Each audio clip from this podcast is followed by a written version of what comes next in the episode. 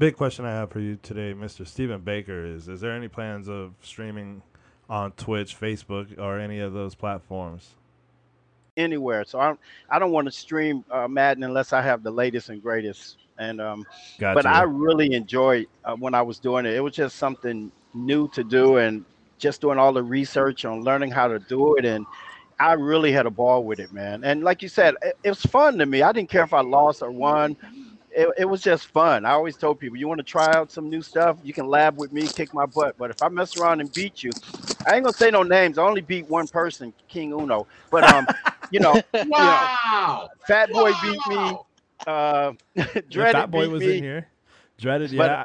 that's how yeah. I. That's how I found. That's how we got connected was through Dreaded's stream because this is what happened. He was in Dreaded's stream one day. We were just talking, and then he said, "I played for the NFL Giants." And I was like, "Holy crap!" As soon as, because I, I didn't put two and two together, because Stephen Baker, it's actually kind of a common name. Like not not saying anything, but I mean is. Steven's a real common name, and the last name Baker. I didn't think anything of it. And then he he said, "Oh yeah, I used to play. I used to play in the NFL. I played with the Giants." And I'm like, "Oh my gosh, this is TD Maker. This is Stephen Baker right here in the in the flesh." And I was like a little kid all over again, like reminiscing on the little old days. Giants. Now, see, here's the thing: the guys that are here, Nambo, King Uno, they weren't old enough to actually see you play. I actually saw you play in the 1990 Super Bowl. Hey, hey, I seen highlights. That count. Yeah, I watched the highlights. I seen it. I seen watched his it live. highlights. All right, I watched it live. That's just Hi 'cause you everybody. old, How's okay? everybody That doing? You guys, thank you guys all so much for tuning in. You guys, everyone, Yeah. every one of y'all. Thank you guys. Yep, thank you guys. Appreciate it, man. Yeah, No everybody. I I appreciate everybody in here. This is a huge, huge opportunity today. We have the legendary Stephen Baker, TD Maker. This guy is a former NFL player. He's a- a Super Bowl winning player, and he's a Hall of Fame personality. He has the Hall of Fame personality. He ain't in the Hall of Fame, but that's because they don't know what they're missing. Oh, thank you, man. and you know what, James? I appreciate you saying those kind words, and you hit it the nail right on the head. Um, I was always a team player, bro. I, I didn't care how many catches I got a game Yeah. as long as we won. And you know, I always share the story with people. I say Mark Ingram Sr. When we won the Super Bowl that year, he caught 37 balls, I believe, and I caught 34 Yeah, and we made it to the Super Bowl. And that's what it's about at the end of the day, man. What do you bring to your team? Don't worry about all that other nonsense, and then you That- you know you get one of That's these. what's wrong Yeah. with the NFL today. It's like most players are worried about individual stats instead of Absolutely. being a team and wanting to win. They, they're like, oh, if I, I got to get 10, 12 catches a game, or I got to get 3,000 yards receiving. Like, bro, the whole point is to win the Super Bowl. Yeah. end, not personal. They call stats. it touches. I got to get my Yeah. touches. got to get your touches in, your reps, whatever you want to call it, whatever they Yeah. call it.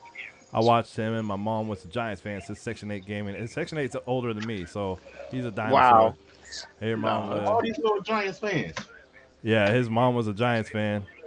Yeah, rest in peace. She was a legend. So, Aw. August 30th, 1964, a young man Ooh. named Stephen Baker was born. Born in San Antonio. I did my research on you, man. I see. I I- see. yeah, you see. What was your childhood like? I, you know, Oh, did you always knew you were gonna be a Super Bowl or uh, well, not Super Bowl winning, but did you always know you were gonna be an NFL player? You know, it's funny. I, I, I always dreamed of it, man. Ever since I, I grew up in San Antonio as a little kid, I used to hike the ball to myself and throw it and catch it at the same time. And back then, I was watching the Cowboys because that's all that was on in Texas. And I Yeah. moved to Los Angeles about the third grade. And I remember the first time I played organized, not organized, but uh in a football game, the kids let me play. And I didn't know what to do, so they put me on the line of scrimmage, and I just held my arms up like the old football men on the electric grate we used to play they vibrated. You guys play Madden now, but Yeah. I I got in this position and the defensive guy ran around me and hit the running back and burst his nose wide open. Oh. And they were like, "Okay, you trying to be funny?" They put me back there, and when they snapped the ball, I saw what happened to him. I went around the corner, man. I never forget. That was probably the fastest I've ever ran in my life, and that's how I knew I was fast because they didn't catch me. Wow. And after that, we became friends, and you know, we just played a game called Kill the Carrier. Or whoever gets the ball gets Dino tackled. Man, Kill the Oh, Carrier. got so Exactly. different it's names. got different names. Yeah. Now, now nowadays it's a whole different. Uh, yeah. I, I got a question, uh, Mr. Baker. Somebody in the chat wanted to know what Lawrence Taylor was like in the locker room. Now, I'm Oh, not, I don't know oh, what he to- was like, but I've heard he was coked up a lot of games. Not not Yeah. disrespecting because he's a dog. No, I hear that. That's, the locker room? That's a valid question to ask, and I'll just tell you this: when I got to the league, they had such stringent uh, drug policies and testing. He was never like that when I was playing. But I will tell you this: once we found out we could use uh, ginseng, Mhm. we used to get ginseng um, capsules and take them before the game. And he found out about him and he put one on everybody's stool so we could go out there fired up. But Oh, yeah. LT was the ultimate teammate, man. I'm gonna tell you this: he he wasn't a big vocal guy, but he would do it on the field, and you know he'd come off and, and let us have it on the sideline or whatever. Like you know, get your heads out your asses. You guys are better than this. But he wasn't more of a vocal leader. He was more of a um, show it on the field. And once you saw when he did something, man, you had to follow it. You know, he especially being an offensive player. Yeah. He stop him on third down. We're like, all right, we're about to get some good field position, get the ball back, and he was just. I, I tell you, He was a beast. we always used to say, "Thank God we didn't have to play us." Yes. So Has you, he ever tackled you in practice? Like, did he ever lay one like a nice hit on you? He only caught me one time, man. When we used to have our scrimmages, they don't do it anymore, but we used to go live scrimmages. They bring in referees every Friday. We'd have a live scrimmage, and um, he he didn't catch me flush, but I just ran across the middle one time in his zone, and he just stuck his arm out. And you talk about a reroute. I don't know why they don't put that in Madden when the linebacker just put his hand out there, stiff arm you, man, because they are some of the hardest paws, hardest people because they're so rigid, man. He Yeah. hit me and I went all off balance and landed damn near on my shoulder pads and head. And that's why I said I would hate to get hit by this dude, but I never got caught flush by him or by anybody for that matter. that's yeah. So you went to So- Alexander Hamilton High School. You graduated. I tried. I called your school to see if they had any stats on you. The only thing they could tell me is you lettered in gymnastics. That you were actually Oh. one of the best gymnastics out there.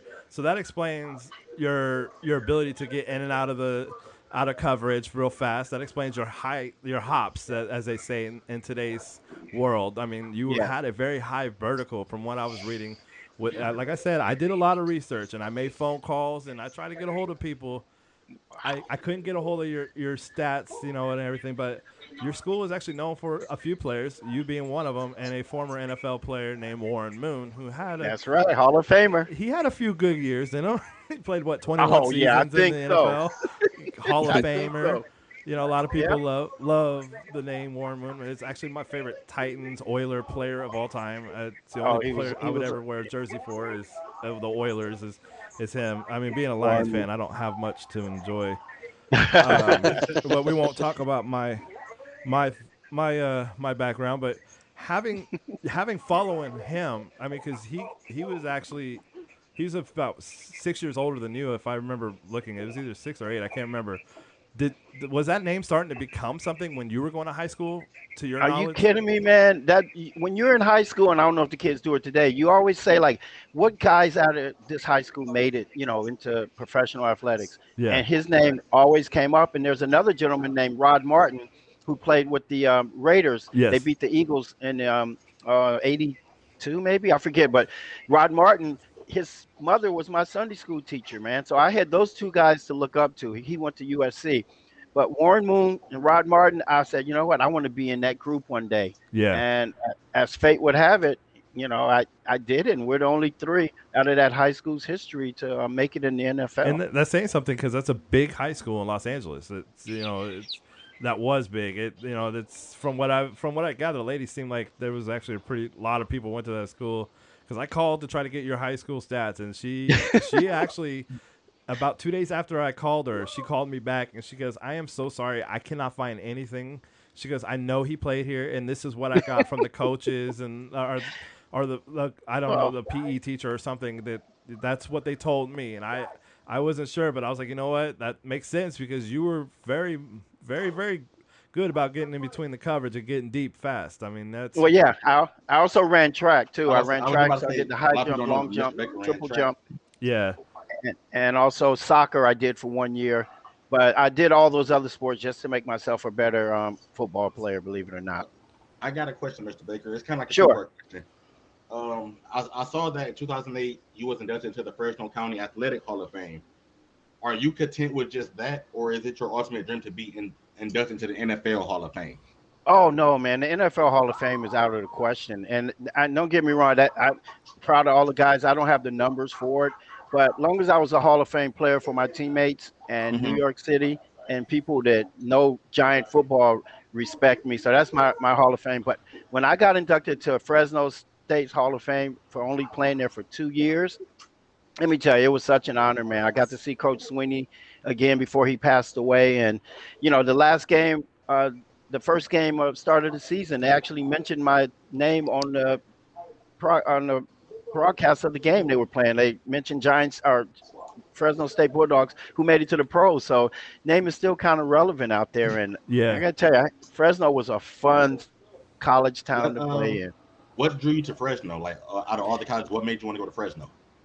Well, I was blessed. I had an opportunity to go just about anywhere, but I took trips to Purdue, uh, Illinois, and a couple of other schools. And Fresno, you know when you're at the right place. When I got there, man, I said I just saw myself bringing everybody to their feet in that stadium because it was a bowl-shaped stadium in the and everybody wore red.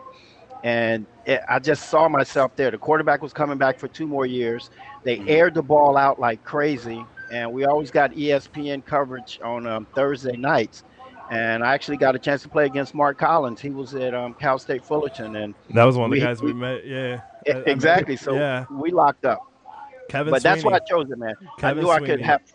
Yeah, is the name of the quarterback that played at Fresno State that he's talking about. That played two more years. So he had a quarterback that had experience in the NFL, or in the NCAA at that time, and that's you know that's big for for anybody. You know, rather you're a walk on or you know you're you're getting a whole full ride scholarship. You know, having the experience at the quarterback position. You know, and you'll hear a lot of times watching NFL games that the quarterback position is just like the the point guard position in the NBA. You know, they're you know they have the game plan, they get the calls, and so Kevin Sweeney he actually did get drafted in the NFL the same year as you, seventh round by the Dallas Cowboys. Now, yeah. obviously, if you get drafted in the NFL, you have to have some kind of some kind of abilities. I mean, to get drafted, because how many players are eligible that don't get drafted? You know what I mean? So that being mm-hmm. said, so obviously you guys did something right with this Fresno State team. You know, this is a, a wonderful team that you guys your, your first year, you guys went eleven and zero. Oh. Very good. Yeah, second. Yeah, and so you know, and overall, you had some great numbers in your college career. He actually was a really good quarterback in his college career. So you see all these things. Um, you guys had a running back, uh, James Williams, I think it was, was his name. I know, man. I can't find James Williams on Facebook anywhere. I look at all the old highlight or uh, tapes that we have, and I'm like, man, James was a hell of a running back. He was. Man, I mean, I looked at his stats, and I was just like, wow, this guy didn't even get drafted or nothing. I'm like, how thank you. he was like one of the. He was a versatile back. He had great. From what I saw, he had great speed he was a good yeah. runner. You know, with everything that you guys had, it was like you guys had a very good offense, a very Absolutely. solid offense both years that you played. And you know, yep. the, you know, I look at the caliber of players, and like I said, the fact that your quarterback made it. There was a few offensive linemen that also made it into the NFL that didn't have the careers that longevity wise that you've had. But mm-hmm. they still made it, and that's saying something because not every player is going to make it. Like I said, there's thousands of players that are eligible all at the same time and 250, 300. Back then they had 12 plus rounds, if I'm not mistaken. Wasn't it? Yes, 12? they did. Okay. I couldn't remember. I, I remember looking at it because you were drafted the same year as Vinny Testaverde, which yep. you know is like you know first overall pick was Vinny Testaverde. I looked, I was like, oh wow, that was that was a guy that played like 40 years. It seemed like you know, it seemed like every, it was like the Brett Favre saga with Vinny Testaverde he came back to back up, you know, Tom Brady at one point on the on the Patriots. You know, that's mm-hmm. you know saying something. So now I want to bring up something here real quick. January twenty fifth, nineteen eighty seven. What happened that day? Do you do you know? Because you were still in Fresno State. Yes. You were still in Fresno State in 1987. Do you know what happened on that day, January 25th, 1987? 1987. January. Come on, man. That's so long ago. I, yesterday. And you want to go back to 1987? I know. I can't even remember yesterday. I got. CTE what if I said 39 real. to 20? What if I said that? Would that? Oh, the the Giants. Yes, the Giants won the Super Bowl in 1987 in Pasadena, in Pasadena yes. the Rose Bowl. They won 39-20. They beat the Denver Yes. Broncos, John Elway and the Denver Broncos. This was before they had, of course, you know, some of the big names that they would end up getting when they won their Super Bowls. True. But now here's the thing. George Young, great general manager. We all know, you know, if you look up all the players he's drafted, a great, great general manager. But there's a guy that is known as a big tuna, Bill Parcells. So Yep. getting drafted by him, this is a guy that, you know, is a defensive minded. You know, obviously you saw that defense. They were just scary. You did not Banks, Taylor. You know, throughout the years, Leonard Marshall. Like you guys had some of the most feared names in the NFL. But then he drafts that year Mark Ingram, Adrian White, and then third round, number 83, was this guy, five foot eight out of Fresno. Five foot eight out of Fresno, named uh, I think uh, Stephen Baker. I think was his name. About a, about a- about a. Yeah, I'm gonna Five go eight, 158 pounds. Yeah, weighed 158 pounds wet, you know, soaking wet. What what was it like to be drafted here the same year, 1987, just a few months after the Super Bowl, by the Super Bowl winning team? And not only did they draft you, they drafted Mark Ingram, who was a a pretty talented receiver out of college. You know, he he had some pretty great numbers. He definitely deserved to be picked first round. Was it Mhm. Fl- Florida State? No, um, Adrian went to Florida State. Um, Oh, Adrian Mark, Michigan. Michigan, Michigan that's State. right. Okay. Yeah, I have it here. Yeah, yeah. Now That's I see okay. it. But uh, you know, so that being said, the the linebacking core alone, you know, you know, I'll name the names here: Carl Banks, Lawrence Taylor, Gary Reasons. You know, just alone that, that's scary. I'm not and then going there's the middle. Pepper there's Johnson. another Hall of Famer on that team, and I want to see if King Uno can name him. There was one other player I did not name. I'm not gonna say his name, King Uno or Nambo. You guys, I know Stephen Baker knows. Oh, of course. I know Of course, because yeah, so Lawrence Taylor, Carl Banks, Gary Reasons, and they had another player that they all combined for 20 Pro Bowls between them. Two of them are Hall of Famers. I did not name one of them. I named the main one. Everybody knows Lawrence Taylor. But I knew this guy before because he was one of the better guys to see. I mean, I was I would be afraid to face this team. I'm not gonna lie. I don't know. I don't know very many people that weren't afraid. I mean, the Niners were pretty aggressive, but that was one of the teams that they were afraid of. But his name, Harry Carson. He's a Hall of Famer. Uh, I would've never guessed it. A very great, great player. Played a great career with the Giants. Actually, you know, said some great things in a, a documentary that they had about you. He said some great things about you, saying that he, he had a nickname for you, Weezer. Weezer. I couldn't remember it. I could Yeah. not remember it. Weezer. Little Yeah. weasel. Yeah, 'cause From the Little so- Rascals. For yeah, the from the Little don't know. Rascals. Yeah, that's exactly what it was. Now, now I, I named all those players for a reason. You're going onto a team that had this great of a defense, notoriously known, and here they drafted two wide receivers with the first three rounds. What is going through your mind, Bill Parcell? I, I'm pretty. I don't know him as a coach. I know that he's, you know, obviously he's a great coach and a Hall of Famer. He's, you know, done it all in this in the business. What Mhm. was it like getting drafted by Bill Parcells? Well, first of all, Parcells didn't um, make the picks. Like you said, George Young did it. So if he would have had it his way, I wouldn't have been there because he only liked six foot two and above wide receivers. Correct. And I get that because that's all he's probably won with. But George Young brought myself in, and of course Ingram first round, and Odessa was a fourth round pick. Yeah, they were looking to make a change and that's my message to the kids all the time i tell them you could be the best and still not make it you know had they not been willing to get rid of the three receivers because they weren't happy with the production. And they the it was uh, there for the taking for us. All we had to do was be pretty decent. And as it turned out you know we turned it up in one-on-one drills. We brought the crowd to their feet and all that stuff. And they ultimately ended up getting rid of those uh, the three other receivers. And then we all made the team.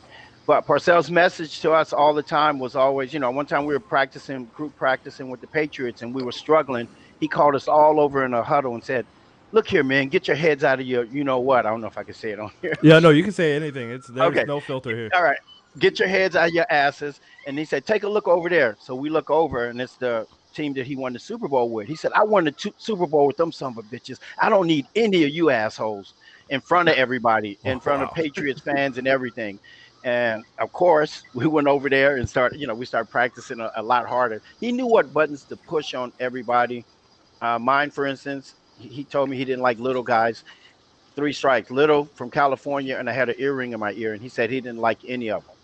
Oh, so So- you you're already three shots in the wind there. You huh? already struck out. Yeah, Oh yeah, I had to. I had to earn his respect, man. And and Pete, this I I um, one the preseason game I was catching a punt. I was pretty good in college, and in the pros, most of the guys were pissed off if they were on special teams because they always felt they should be started. So they didn't take it as serious as college. So I'm doing what I do in college: false step forward and give ground. The wall come to me.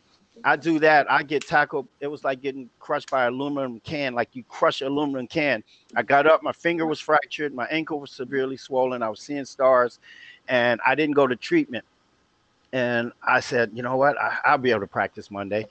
I wasn't able to practice Monday. At the meeting, Parcells fronted me out and said, I guess our punk ass rookie must have a lot of money because I'm about to fine his ass $3,000 for missing two practices or two treatments. Oh, So I was in the doghouse, man, to Well, you begin guys- with. You guys had Phil Simms, Mark Bavaro, Lionel uh, Manuel, who were all pretty good. You know, Joe Morris had a great season the year before. Yeah. You know, so here you guys had some pretty good, some pretty good players. Maurice Carth- uh, Carthon, is that his name? Yep. A good Fullback, fullback, yeah, very powerful. I mean, he looked like a beast. I mean, from what I saw.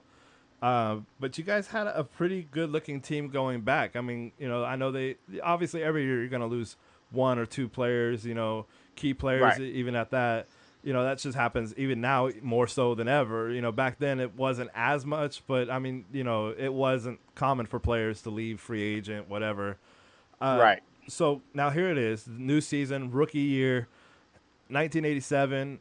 There was something big that happened in 1987 in NFL season, and I, I want you to tell us what happened in that season because it would be better coming from an NFL player because I didn't understand everything because I kind of read through it and I was like, okay, this is a, a big a big thing here. So what happened in the 1987 season that was very big in the NFL? Well, you imagine you all excited to play in the NFL. You made the team, and in the middle of the season, NFL strikes. And I'm telling you, it was like they just took a weight and dropped it on your head. And you know, the veterans were saying, "You rookies, y'all don't understand what we're fighting for. Just remember, if y'all cross that line, when this ends, you got to come back to this team." And I'm like, "Okay, Mr. Carson." Yeah. Mr. Uh, Martin, George Martin, because they were all elder statesmen and they knew what we were ultimately fighting for. So, strike year kind of hurt, man, because I was just getting on fire. I scored my first NFL touchdown and was ready to go, and then we had the strike, man. I, I tell you that, as you don't know, you know, as a young player, you just want to play. Yes. You know, it, it wasn't even about money or anything. I just want to get out there and make the crowd bring them to their feet. And then all of a sudden, they came to a screeching halt, and they brought in the replacement players, which horrible name they called them scabs, which was a horrible name to say because Yeah. if I was in that, replacements though, if we're gonna be honest, I actually like the movie. It's a great movie, by the way. Just throwing it out. oh, the What's that? replacements a movie. The The movie oh The my God, yeah, The one with that- Keanu Reeves. Yeah. Yeah, Yeah. That, that's a great movie, by the way. Just throwing it out. Yo, what's it, up, it really is. How you doing, Dreaded man? We're interviewing Stephen Baker Oh, right real now. though, not to uh, not to get off track. You mentioned the kids earlier, Mr. Baker. Do you still do the um, full time permanent substitute teacher at uh, the elementary school, or? Oh or no, man! Thank you for asking that, dude. I did that for 17 years, man, and it was the best job I, I ever had because people, the kids, were just so they just knew me as the football player. They didn't care how long ago I played. They just knew I played for the Giants, and whenever I had their classes, I always got their undivided attention. Walking down the hallways for 17 years, high fiving the kids, and it was probably the longest tenure I ever been at a one job, and it was the most enjoyable. But I I, re- I stopped doing that uh, about five years ago, and now I just do my fun stuff, man. You know, speaking engagements, golf outings. Speaking And- of fun, I see them arcades back there. Uh, can, can I get that Pac-Man one off off up off of you? Walmart, baby, Walmart. Yeah, I saw I saw your post when you were setting it up. I'm like, oh, this guy is he is I'm a, a gamer, definite dude. gamer. That's Yeah, I uh, go way back, man. I always wanted my own arcade in the house. Yeah, And when we used to kids used to go into those dark arcades, man, with just only five dollars worth of quarters, and now they make them three fourths the size. You can bring it home. You kidding me, man? I'm gonna get like I got another one coming tomorrow. oh So nice. I, I plan to get about seven of them. And my Which one is your an arcade. favorite? So far, man, um, I haven't really had company over to play with me, but NBA Jam, man, that I'm that say, is. gotta be NBA Jam. It- it Oh, has to come on, NBA man. Yeah, it's so it's so it comes down to the last possession. Yeah. Are Right. you still into the um, airplanes and helicopters? I see your helicopters behind you. Are you still big into the um, make uh, the building the uh, helicopters and the airplanes and stuff? Oh, no doubt, man. You can't see the other room where I got all of them in there. I, I actually went flying this weekend, and every chance I get, I always go meet up with the boys, and we fly the helicopters and the foam planes, and it's just a great hobby, man. I'm a type of guy that I was always intrigued by, you know, science and how things work, and taking things apart and putting them back together, and gaming, of course. So. I'm just a nerd, man. I'm just a cool nerd. Yeah, cool nerd nerd. at that. Okay.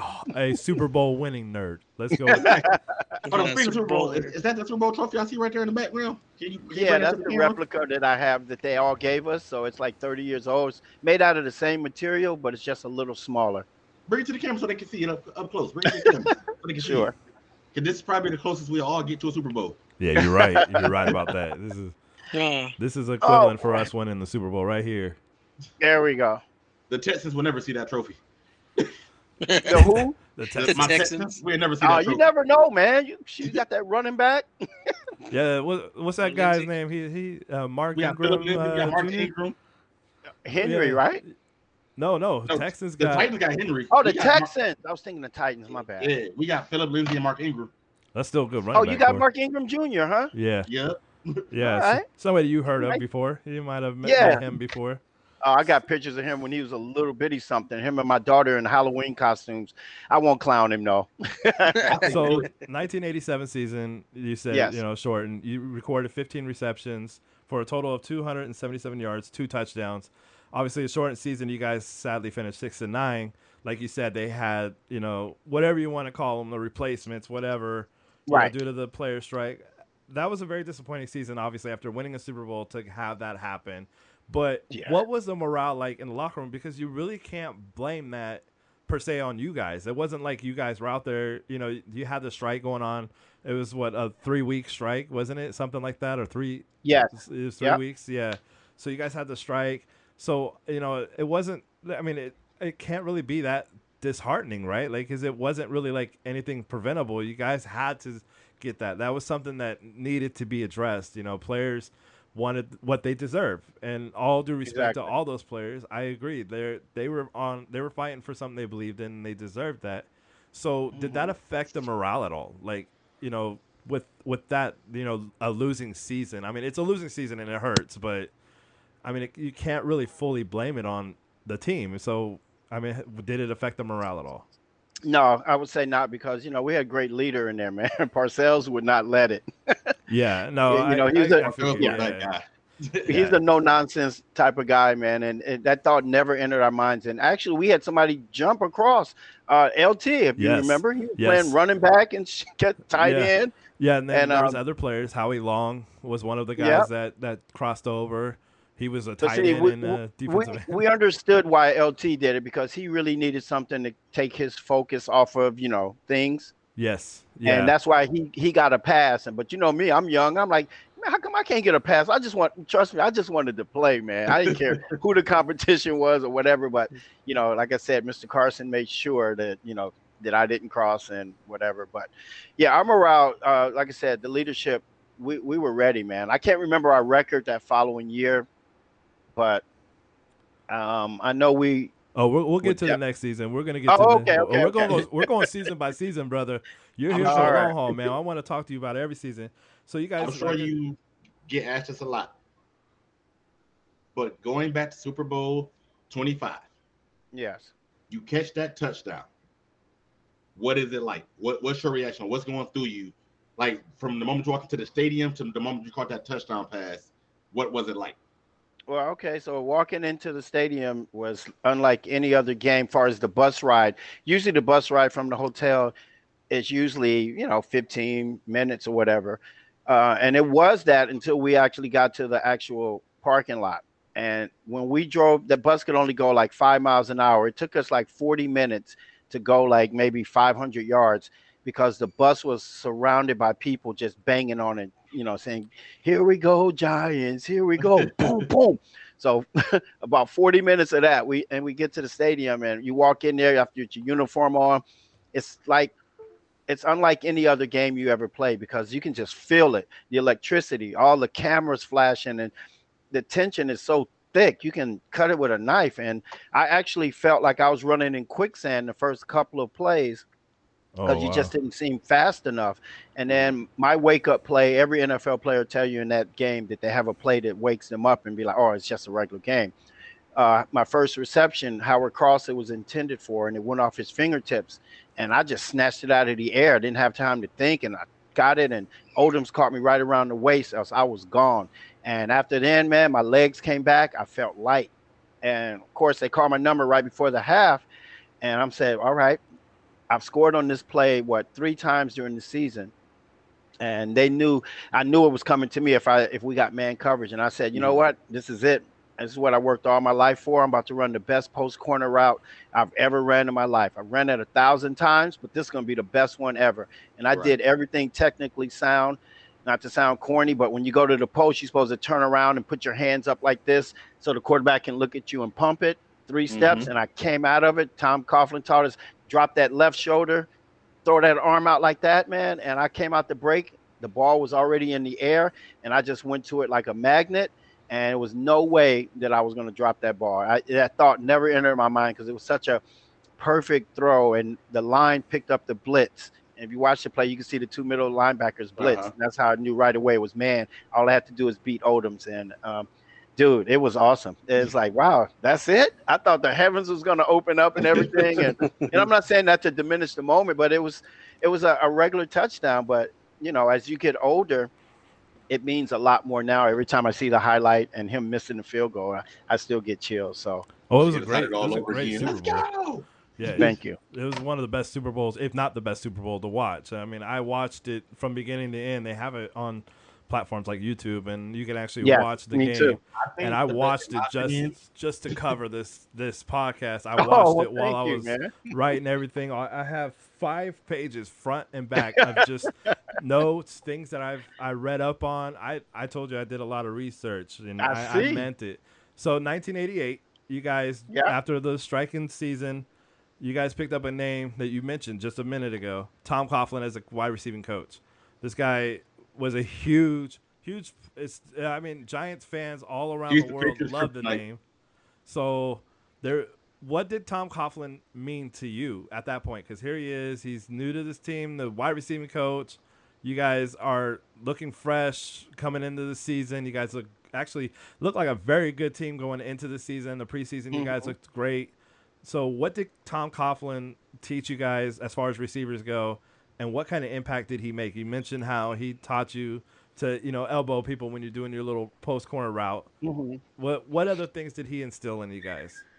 Well, definitely wasn't personality because Uh-oh. when he came to the team, bro, we could not stand him. Lionel Manuel and him used to always bump heads, and Oh, the only guy that really got along with him was Phil McConkey because McConkey was a, a former um, uh, helicopter pilot in the yeah. Marines or the I think Navy. I'm sorry, I was- the Navy. I, I know he was in some type of armed force when I looked him Yeah. up. I, I didn't know the name actually, and I feel bad because he actually was a pretty solid receiver. I mean, he was Oh yeah, he was long- man. So I learned term, a lot yeah. from him. yeah. But he- so Phil, Phil would be the only one that would be up in the meetings when um because we would fall asleep, man, and and up against the wall while Tom was talking because he would just go on and on and we're like, we got it, coach, we got it. But what he brought to the table was he called it the Larry Bird work ethic. So you know what that meant. yeah, Larry Bird was probably not the most gifted uh, physically athlete, but he put in the time and you know what I'm saying? And that's what we had to contend with. And I mean, we had zero time to ourselves. Like when they would do nine on seven or goal line practice, that used to be our time to rest. He would go get a, uh, a backup quarterback and take us to the end of the field and start running goal line routes, slants, and all this stuff. We actually took tests the night before the game about multiple choice oh and wow. we had to write it. If you didn't know what you were supposed to do, if you couldn't recognize the fronts, because he would, t- we had to learn what the quarterbacks learned, man. And all these were to give us a tip of what the coverage was going to be. And I guess what I'm pretty trying to say is he left no stone unturned. And when we got into the games, we didn't even have to think about stuff. Mark Ingram and I were always on the same page. Like they can't do it, stick with the route. We got two coming, and they defensive backs will be looking at us like, how the hell they know that? You know what I'm saying?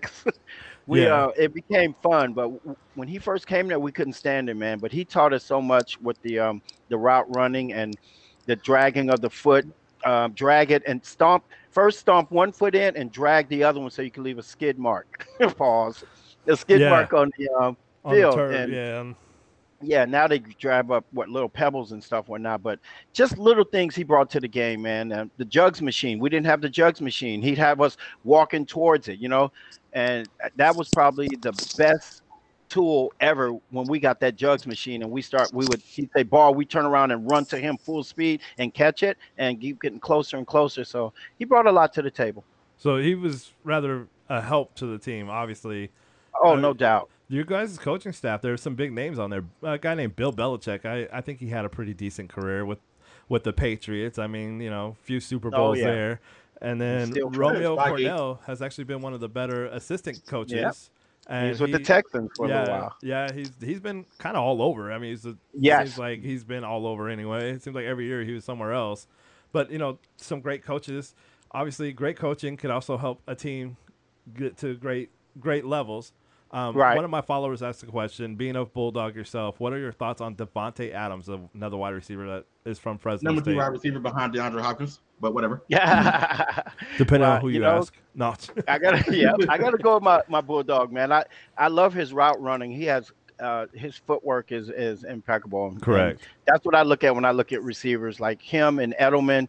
To me, are the guys that that I look at, far as they can get open when you need it. And yes. it's all about footwork. You don't, you know, you don't necessarily have to be fast. You got to be quick. We call it back in the day. We called it getting up in their kitchen and getting out their kitchen. and to him, to me, he does that very well as well as um, Julian. So we mentioned the I just 80, want to happy belated birthday, Mr. Baker, real quick. I know your birthday Excuse was me? last week. I, I believe it was uh, your birthday. Happy belated birthday. Ah, uh, thanks, man. Hit the big 57. 57. Still playing with video games. Happy Still late birthday. Yeah, Thank you. definitely. I've I I, he was the first it. one to wish me a happy birthday for the record. I want to throw that out there. On my birthday, he was the first one to wish me a happy birthday with yeah, Stephen yeah, Baker. yeah. Who cares? And I, even, I was bragging about it at work. I was like, man, my, this guy just wished me a happy birthday, and because you're on the East Coast and I'm on I'm on the West Coast. I was like, it's it's still two hours away, but he's the first one to wish me a happy birthday. My coworkers Oh were like, man, you're very welcome, man. tomorrow's your birthday. I'm like, yeah. 1988 season, you guys went 10 and 6, and I'm going to mention one game in particular, actually one name in particular. Al Toon caught a game-winning catch against you guys, the Jets versus Giants. Probably the game actually was a very, very good game, and I know that just blew- Yeah. that just made you mad right there. Al Toon catches a catch with 30 seconds, 37 seconds left in the game. That final drive. You guys, all you had to do was win the game, and you guys were guaranteed a playoff spot. You guys failed to make the playoffs. I'm sorry to bring this up. Randall Cunningham and the Eagles ended up winning the division that year, going uh, 11 and uh, five that season. You guys go 10 and six. What, what was that like? Was that a season of disappointment, or was it more like you guys were still growing? I mean, because you got to remember, you guys had Mark Ingram second year now. You were in your Mhm. second year. Odessa second year, and uh, yes, there was some some aging you know players on the team, you know that were you know starting to fade away, but you guys still had some big names. Banks, yes. you know Taylor. You still had Parcells coaching. You guys still had all this going on. So really, was it a a disappointing season, or was it just a season where you guys were looking at okay, we're growing, we're still getting used to each other because you guys had the shortened season the year before. So, in your Yeah. opinion, you know, based off of the locker room morale, if you can remember that far back, Mhm. what was that game like? That Week 16 loss to the to the Jets. I know it, it that was obviously that hurts. I mean, I know bringing it up, I saw your face, and it definitely definitely hurts. Yes, Yeah, Adam, we know- did we did ask him about LT. You'll you'll catch the podcast. I know you will, Adam. But go, uh, going back to it, like what what was Week 16 like after losing to the Jets? Well, if you can imagine, man, we we were the freaking away team in our stadium because it always says Giant Stadium up there. Yes, yes, But we were considered the away team that day, so it felt different. You know, our fans. uh, It wasn't our fans in the building, but I had a very good game. I scored two touchdowns. I think I caught a, a pass or two as well, but I had two touchdowns. yes. And Phil McConkey, who never fumbles, man. If you ever look at some old highlights, somebody got to have some highlights out there. You want to see one of the most solid punt returners ever. Phil McConkey would do his just like this. He that's why he stayed in the league so long because he never fumbled. And Parcells, that's the type of guy Parcells wanted back there. Um, he fumbled the ball late in the game and they Yes. got it back. And when they lined up, they caught us. It was great coaching by them because I never forget my teammate Maurice Carthon was sitting sitting next to me and he said, "Oh hell no, they got Tommy Flynn covering Al Toon." Yeah. meaning strong safety covering a wide receiver. Yes. We live for that. And of course, he threw that fade to him and knocked us out. And I just tell you, we were so dejected because we had that game, and um, it just makes you hungrier for next year, though, man. Believe it or Correct. not. Yes. And um, we we did just that because we're and all the Rams had to do was win. I think they played the 49ers and they the 49ers rested all their players or something so they yeah. could lose the game on purpose. They, It, oh, sucks, it sucks when your fate hang in another team's hand. Like you like, you Right? Like, I know we don't No, like each yeah, other, but see, you, no. you do this one job. Yeah, uh, and you know, to be fair though, you guys, you know, losing that game, that that that was very big because all you guys had to do was win, and you were guaranteed a playoff spot. And I know. to lose it like that. Oh. So, no disrespect to Al Toon, he was a great jet receiver. Oh, I- no doubt. He was, you know, one of the best, if not the best, jet receiver.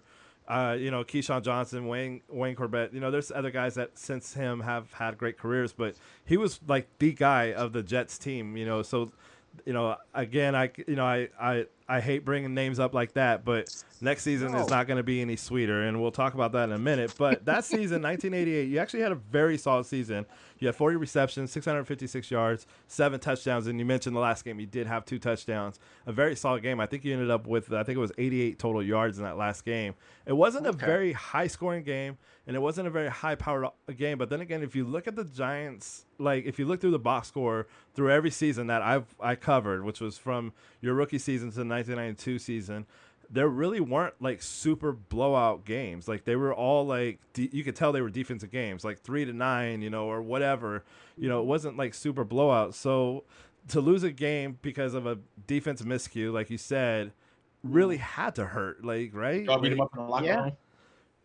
Excuse Yeah. me?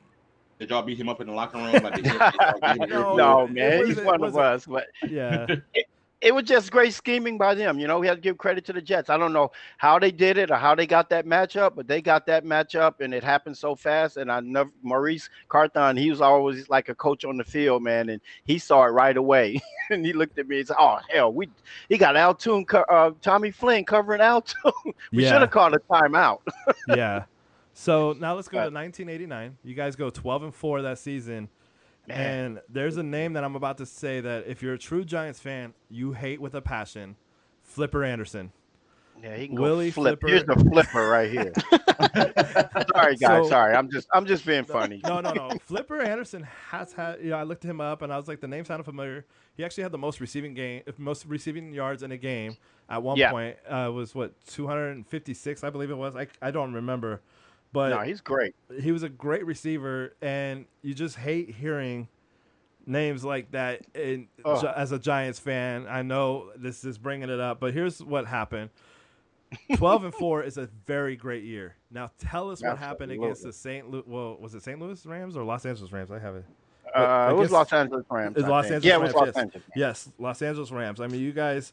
Okay, Pepper Johnson, Terry Kinard, uh, Lawrence Taylor, Carl Banks, Sheldon and uh, Sheldon White, Adrian White. You guys had some great players on your defense, and you guys had you know Phil Simms, uh, Mark Bav- uh, Bavaro, a great tight end everybody's heard of, and here you guys you actually had a very solid, very solid uh, a team in that playoff game. Phil Simms got sacked seven times. We're going to talk about the Los Angeles Rams game. He got sacked seven times, and the Flipper Anderson catch ended up winning the game 19 to 13 in overtime. But to get sacked seven times, you know, it it definitely w- wasn't comfortable. I'm sure, but he. He, he would bounce back, obviously, but what was that game like? Because that had to be even worse. Because here, the winner plays the in the NFC Championship game, which they would play the Niners. Of course, the Niners would end up winning. I mean, who's to say you guys couldn't beat the Niners with your guys' Thank you. I think you guys it would have been oh that would have been an amazing game with that defense. It would have been one of the best games. I think that would have been better than the Super Bowl that you guys I won do too. because Lawrence Taylor was at the prime. Carson Yep. was just killing it in the end of you know not not literally guys. He Carl Banks was a very solid linebacker. high, in my opinion, underrated. I mean, he has some great career numbers, and you know, like I said, Pepper Johnson was a very good player too. Oh, yeah. defense. So you guys had a very good defensive core. So, in your opinion, do you think you guys win the Super Bowl that year? Absolutely, man. And if you and take you back to that game, you know that was my first playoff uh, experience in a game, and just like the Super Bowl, it, it's a, a different type of feel, man. It's like yeah, you don't know how a, a younger player is going to react in a game like that. And they called my number on the first drive. I caught like a 17 yard in cut, and I like, okay, I'm ready to play. And then I end up, I think I had two receptions that game. I actually had a bomb they threw me, and it was against my college teammate Michael Stewart, who played at Fresno with me yes, and he was a safety on the the Rams at the time. And we actually went out shopping the day before, so it was kind of cool. But if you recall, we lost that game because they called a bogus pass interference on Yep. Sheldon White. Sheldon White I mean, got that- called. not yes. Sheldon. Yeah, Uh, Sheldon. Yeah, it was Sheldon. Yeah, Sheldon White. Yeah. Yeah. Bogus, man. You, anybody doubt me on that? You can Google it. It's on YouTube. I watched the whole game again, and that got them closer. And then they threw the bomb, of course. And to Mark Collins' credit, who's one of the best corners that I ever, we went against each other every day to make him better, and for him to make me better. We would go at it. He broke his ankle on that play guard in the uh, Oh, Flipper Anderson. Because Flipper made an outstanding catch, though. I can't take nothing away from him. And but Mark Collins was trying so hard that he broke his ankle on that play. So You- couldn't be mad at Mark. You did have two I- catches in, for 46 yards in that game. You know, Okay. A pretty good playoff game, you know. Two, Yeah, two catches and 46 yards. That's, you know, pretty good numbers. But and if you recall, you know, James, we did not throw the ball back in the day. I know some of your yeah, listeners you look are- at the stats, uh, you know, Oh, the yeah. Hall of Fame quarterbacks of the 80s, and, and, Mhm. you know, they didn't have 350 yard games all the time. It was very, very unheard of, in fact. Yeah. You know, that's, you know, the defenses were so hard nosed, though. So you really couldn't. You, you know it was a there was a lot of great defenses back then and like I said you're especially right. with the Giants you know if you actually look at the Giants stats every year you know Phil Simms didn't have like today's society would call it Hall of Fame numbers. In today's True. world, he would not be considered even a Pro Bowl. You know, Alex Smith like right. numbers, if you know, if you will. Like Alex Smith is the closest comparison I can have. Alex Smith is going to throw 180 yards, but throw two touchdowns, and you guys are going to win because your defense is great, or he played really smart, and you, or your running game is great. You know, that's how today's football is. Back then, it was very common. You know, thousand yard rushers were were kind of coming in. Joe Morris had Mhm. one. Uh, Rodney Hampton had a few Rodney. years where you know he had that. Otis Anderson, you know, we'll talk about him. He had a few great seasons in his career.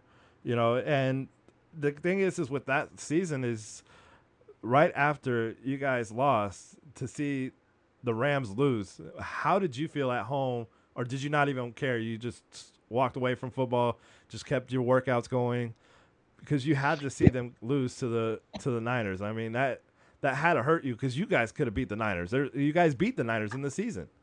yes. And you so- know what? I was actually in a bar watching it with the great Larry Csonka, Oh, okay. who played for the. You guys probably don't know him, but he played with the um the Miami Dolphins on that undefeated team, and he was like I a hard nosed fullback. And uh, anyway, he was commentating, uh, going to be doing some game out there. Anyway, I watched it with him, and all I could do was we just shook our heads, man. and like, well, that's it. And you know, took some time off, of course, and get ready for next year. And like Yeah. I said, a credit to Parcells and them to, to get us ready because every year, if you look at it, we're getting better and better. Yes, it's just, uh, you know we'll get to the next year, which Yes. you know we, we'll talk. You know this is you know you guys 1989 was a big year, but here we are, the biggest year, the the year that you know has a trophy. You know until 1990, you guys go 13 and three. You know a very big season, and you actually had a very good season. 26 receptions, 541 yards, four touchdowns, overall pre- pretty solid season. And now a lot of people go, you know, today's world that doesn't sound like a lot, but back then that was actually the leading receiver on the team. You know, almo- almost. I mean, you you did Right. have thousand yard rece- receiving you know players, but it was far and few between. Especially on a Giants team that was notoriously known for their great defense. And here you guys are, your first first round. You guys face Mike Ditka and a very good defensive team in its own right, the Chicago Bears, who has some pretty good weapons on their offense. The the Bears at that point were 11-5, eh, but they did not look like an 11-5 team. They looked like a, a 0-16 team the way they played Mhm. against you guys. The final score of that game, by the way, you guys, if you guys are interested, 31 to 3, by the way. Uh, Just throwing that out there. And here's the thing, the quarterback that started that game, do you remember? Do you remember the quarterback? It wasn't Phil Simms. So I know you know who it was because he won the Super Bowl for, with you guys. Yeah. Who was the starting quarterback, you guys? Anybody know in the chat? Anybody? King Uno? I'm not. I know Dreaded knows if he's still here. Yeah, Dreaded would know. King Uno, Yeah, Dreaded Rambo. I'm about to say either I Dreaded or. Coach Biz know that. Yeah, Coach Big definitely. Yeah, a guy named Jeff. You guys know the last name? Come on, guys. Uh, it sounds familiar. Yeah, I miss the guys. I gotta get back into streaming, man. He's having Yeah. so much fun. oh yeah, man, we missed you. I, I No, definitely. I'm, I'm gonna get back, bro. I really am. Well, Jeff Hostetler was a guy. He actually, uh, Dredd is still here. Jeff Hostetler. He threw. This is this is it. The- Ten for 17, 112 yards, two touchdowns, and you know you guys won thirty-one to three. So you hear those numbers and you think, wow, that was that was interesting. But it was a great defensive game. You actually had three receptions, fifty-eight yards. You know, the, it had to feel like this is your year. I mean, to win thirty-one to three, and that first round against the Bears, who actually had a very good, yeah, Tommy C got it. I, I knew he would. He's a dinosaur. so now here we are, NFC Damn, Skippy. Championship game. Okay, I'm gonna name some players real quick: Roger Craig, Joe Montana, Jerry Rice, Ronnie Lott, Charles Haley. These are some, are some Big name. big names here. That's the San Francisco 49ers. A tough team. What's going through your guys' head going into this game? Because Joe Montana, Jerry Rice alone is scary for any defense. So you guys are on the office. Uh, uh, you're on the office side. Ronnie Lott. You know he's he's a headhunter. Everybody knows.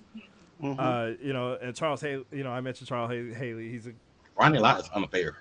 yeah. He's he's He's on yeah, another level. That, and this, by the way, you guys, was actually a very, very good game too to watch. I actually watched the game. I truly, truly enjoyed it. It was an amazing game to watch. But you guys are facing this legendary team, a bunch of Hall of Famers. What's going through your mind now? Obviously, you didn't know they were Hall of Fames at the Hall Hall of Famers at the time. You knew they were going Right. to be, but they, you know, not for sure. What's going through your mind at this point, facing this team with this caliber of players? Payback, bro. Remember they beat us in the middle of the season. They did. Payback. They did. That was the only thing on our mind, and I'm not even joking. Parcells actually told us when we lost to them barely uh, on Monday Night Football. He said, "Guys, keep your head up. We may see these guys again." And lo and behold, I mean, I'm the type of guy. Don't give me a second chance. And everybody else bought into that. And like you mentioned, it was a total team effort by us. I'll tell every, anybody who wants to see a game that exemplifies team that game was it because we had no superstars like those legendary Yeah. players you mentioned, but we had Matt Bahr who made all the field goals. We had Bavaro, Mark Ingram, myself make the last three catches to get us in field goal range. We had Gary Reasons being a heads up player, knowing that there's 10 people on the field and call the fake punt. You know, he could have choked and been like, oh, well, I'm I'm scared to do it. But no, he saw it was 10 players out there. He called the fake punt signal, got us down there, got another field goal. Nothing pretty, nothing flashy, but a defensive Very battle. smart, and then when yeah. LT got that ball back, are you Yes. kidding me? You talk about hype, man. This is like something I all your life for to play in a game like that. And Mark Ingram looked at me when LT recovered that fumble when Roger Craig fumbled. He said, Bake, it's up to us. I'm like, I'm with you, bro. And it was. We made the last three catches to get us in field goal range, and Matt Bahr hit that baby right down the middle. It was it was like sweet revenge, man. So here you are. You guys are you win the game 15 to 13. You know, hmm here it is, very close game. Now you guys are going to the Super Bowl to face the Buffalo Bills. A very good team. Jim Kelly, Thurman Thomas, James Lofton, Andre Reed. That's just naming some of the players on the offensive side. Andre Reed. Yeah. Well, Yeah, Andre Reed was a Hall of. Fame receiver. So Oh yeah, he definitely is. Just, he, he definitely is. You know, I'm just saying, it's just like you got all these big names. You guys are here. We go. We're about to face another good team, and Mhm. Bills fans hate the name. Giants fans love the name Scott Norwood. This is a, a field goal. We're going to get into that right now. But prior Oh, going to. Super Bowl, you mentioned people banging on the buses. What was the overall experience like? I mean, you had interviews. I'm sure you had. You had other things that were going on. You know, not just you know you had your press day. I'm sure. I don't know what it was like back then. That's what I'm trying to get at. In the '90s, I mm-hmm. was you know I was four years old. And I remember watching the game because my uncle every year that's what we did. We always go to my uncle's house watch the Super Bowl. It was just a and it we did it until I was about 20 years old, and it was a every year thing we did. So I remember watching the game, and I remember my uncle wanted the Bills to win, and my aunt Mm. wanted the Giants to win because my uncle wanted the Bills to win. Gotcha. And I remember I was going for the Giants because, truth be told, I loved, I loved watching LT just crack players up in the middle. You know, like I, you know, I didn't know very much about football, but I knew, Right. I knew LT, I knew what he did because I'm a Lions fan, so I knew what he did to us, and you know. You know the offense. I didn't really know too much. I know Phil Simms, and you know he was not a part of it because he was hurt. I believe, right? That was the year he got Yeah, hurt. Yeah, yeah, he got the season. injured. Yeah, he got Yep. injured, and you know, but going into this, the whole experience, what was that like for you? You know, because this is all new. You know, the Super Bowl is all new. The, some of these guys, you know, Phil Simms has been there. You know, some of the other players, LT, you know, Carson's, they all Mhm. have been there. You know, so they've been there, done that. They know what they're they're dealing with. But for you, this has got to be, you know, cloud nine, right? Yeah, and, and you know what? It happened so fast because we only had a week to practice, man. We didn't they didn't give us the two weeks. Oh, like the Pro. Bowl wasn't in between. Yeah. Right, and the war was going on at the time, so they wanted to get the game played like right away, I guess. So right after the 49er game, man, we hopped on a plane and went right to Tampa. Only Gotcha. to get there and see that they had Jerry Rice on one side and Joe Montana on the billboard throwing him a ball. They were all prepared for the 49ers to go there. Oh wow. And and And Parcells actually wrong. got into an argument with the um, hotel people. They were not expecting us, bro. wow. Yeah, you it was a big mix-up. So you guys were uh, already Oh, yeah. doubted on before you even got there. It was already E- exactly. And- wow. and of course, um, you know, I ha- we only had a week to practice, and I will say this: I had the best week of practice I ever had in my life, far as being focused and not dropping very many passes. You know, during from we would challenge ourselves. We would try to go through from warm ups all the way to the end of the uh, practice or the whole team to see who dropped the least amount of passes. And a couple of days, man, I had somewhere I had zero drops, and it, you know, it served us well when we got in the game. But we, we were ready, man. And I was, um, of course, like I mentioned earlier, it was like being in a dream until Yeah. you wake up. And the interview process during all those interviews, I, I'm, I was never big on all that. I didn't really like doing that. Um, Well, now you do. You seem pretty, pretty comfortable with it now. What now. was it like? oh no, thank you, man. But I, I didn't. Yeah, I, you know what? Because I was never one to like to talk before the game. You know what you're gonna do, and I always kept it real humble. yeah. Unlike some people today, you know, these kids, ugh, Yeah. they just What talk like so much, man. just do it. What was it like knowing that they was expecting San Francisco, but you guys knocked off the 49ers and was there? Like when you got there and seen all the billboards and stuff, what was it like? Like, oh, so you guys doubted us, but here we are. Like, what, what was the the feeling like for the team when you guys seen that? Oh man, you can it, it, it pisses you off. First of all, you know, Yeah. like oh, they didn't even give us a like we're not even supposed to be here. So what do we got to lose? And you know, uh, Belichick had the best game plan known to man. And peep this: imagine saying to today's receivers uh, the night before the Super Bowl, uh, we already knew the game plan, but the offensive coordinator Ron Erhardt, God rest his soul, he said to us in the team meeting, he said, "Look, man, at the end of this game, I want to have the longest time of possession in Super Bowl history." So you So- know what we're doing. we just gonna lined it running and yeah. heavy right and heavy left and but you know what we did not care because it's like we're going out here to win this game. I don't care what it takes. I don't care if i catch one ball. We got, i'm gonna do what i have to do. Otis anderson always told us and dave meggett just get in their way. We'll go where we need to go. You just Correct. you guys just get in their way. You don't even have to block them just get in their way. And that, that's what we're about man. Yeah, Otis Anderson had a big game that game. He had 100 yards rushing, a touchdown. And this guy named Stephen Baker caught the only receiving touchdown.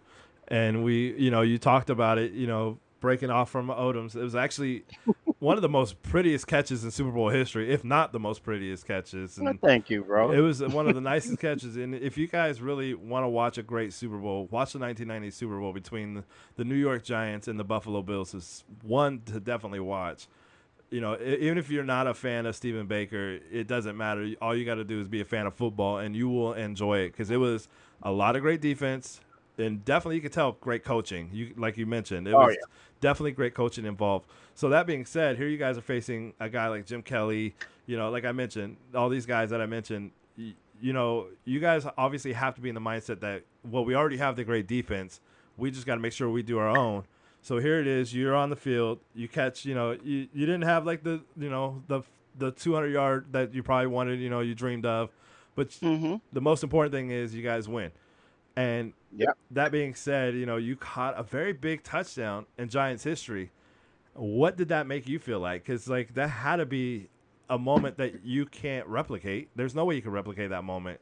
That's one of the biggest catches in Giants history. Because, They need a statue of that catch outside. yes, they do. Because had you not caught No. that ball, I mean, it was a perfect, perfect play. Like you said, you ran the perfect route. I mean, you can't run a better post route than that. There's no way. There's n- nobody in the NFL I don't think can make that route with that with the way you did it. It was just pr- pure perfection. That Thank being you. said, it's like h- what's going in in your mind now? Like looking back now, because here we are. This is 31 years ago. You know, not not to make any of us feel old, but and we're still talking about it. And I, I would talk about this till I'm blue in the face. Even when I get older, 30 years from now, if I'm still alive, I'll still be talking about it. You know that. How does that make you feel? Man, let me just tell you, it, it is such a blessing to be a part of Giant history in this fashion. And I have to say, you know, I can say, like right now, I can call Lawrence Taylor, I can call Harry Carson, I can call OJ Anderson, I can call Bavaro. Those guys are my friends now. So I, I, it was just such an honor to be part of that team and still a part of Giant history because the Giant organization is one of the classiest. I'm still in New Jersey because of what the Giants do for us as retired players, man. We get appearances up the yin yang. We Yeah. always working on their behalf and doing stuff. And it's because the Giant faithful, the Giant fan base, they never forget. And that's why when you say Stephen Baker, they go, people go, who? Then you say the touchdown maker, and I'm like, Jesus, that's what I'm I'm known for. And that's definitely what's going to be on my tombstone. Yes. So Yes. Uh, I, it, it is it's a blessing and, a, and an honor to be a representative of this great organization and to be a part of history. You know. Yeah, and history was made that day. You know, winning a Super Bowl, you know, it doesn't go, go unnoticed. You don't get Yeah. a Super Bowl ring just for for being in the presence of a Super Bowl player. You get it for earning it. You your team definitely earned it that year. A wonderful experience. Here you guys are, Cloud Nine, and the news breaks that Bill Parcells is going to retire. And Yeah. so going through your head, what is going through your head at this point? Like it, it- that's that's got to hurt. This is your leader Oh man. I you know. and not only that happened, you know, you think somebody like the defensive coordinator that year who actually did a great job with that defense, Bill Belichick. He has some issues with George Young apparently behind the scenes that you know, I actually found out later because I was like, why Hmm. wouldn't they make him the coach? And then I found out they had some issues, they didn't like each other, whatever, and that's why they didn't go with Bill Belichick. Instead, they went with somebody named Ray Handley. And a Mhm. lot of Giants fans were not happy looking back on it now. You know, Mhm. I didn't know I didn't know who he was. I had to look him up. But what's Wow, going through your mind at that point? Because Bill Parcells, I knew who he was because he's done so much. He's still doing things for the the Cleveland Browns organization. He's still doing. He shows up at Parcells events and name. Yeah, he's a, Yeah. he's a household name. And now here you're getting somebody named Ray Handley that I didn't even know who he was, and I had to actually do some research on him. But what is going through your mind at that point? Well, uh, right after the Super Bowl, you know, of course, we'd heard inklings that he may be leaving. And if I recall correctly, I remember him saying to us at the conclusion of the game that, you know, man, I think you've been hearing stuff about me, but you think I would leave this? You know what I mean? And I remember us going into this big roar and, and clapping and all that.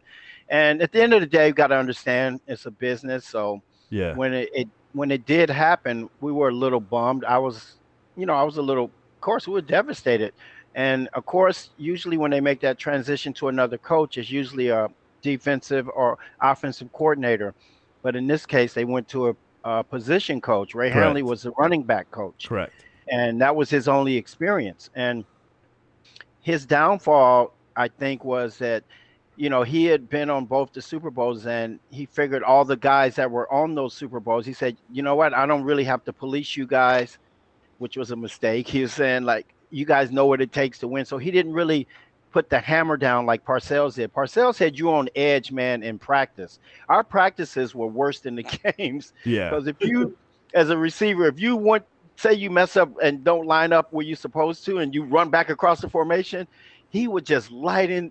God damn it! What the da da da? And it's like so. Practices were really hard, and Yeah. Ray was a lot more forgiving because he figured, you know, you guys know what it takes, and I think that was his downfall, man. Letting um, uh, late, you know, right? the players run the prisoners run the asylum, so to speak. Yeah, exactly. And you know, mention you know, you know, the big tuna's gone. Phil Simms is 36 years old at this point, and Mhm. going into that season, there was a lot of rumors that he might not even be the starting quarterback. You know, All right. and Ray Handley said in an interview that he has two great quarterbacks that can lead. We saw what you know Hostetler did in the in the Super Bowl, and he said that you know he he wasn't even sure going into the preseason who his starting quarterback was. What's going through your mind at that point? Because here you're you're not even sure who's going to be starting week one. You know, at a quarterback position. You know, a very like I said, the point guard of of your team. Like, what is going through your mind, not knowing who's your quarterback? Well, and the way I, I looked at it, and I just looked at it at a, at a logical, you know what I'm saying? Phil Simms had got injured. Hostetler had the hot hand, and I figured Hostetler should have started the season until otherwise. You Yeah. know, he had the hot hand. And I'm being a little biased now, too, because I didn't mention that he and I weren't starters the Super Bowl year. I didn't start until the third game of the season because Odessa Turner went down. And of course, Jeff didn't start until Phil went down but we always had that chemistry because whenever we would be the dummy offense, for instance, the Redskins, I would put on Gary Clark's and he'd say, "Babe, come on, let's get them yelled at today, meaning we're going to burn them and, and get Parcells just cursing them out. And ultimately, that made our timing be better.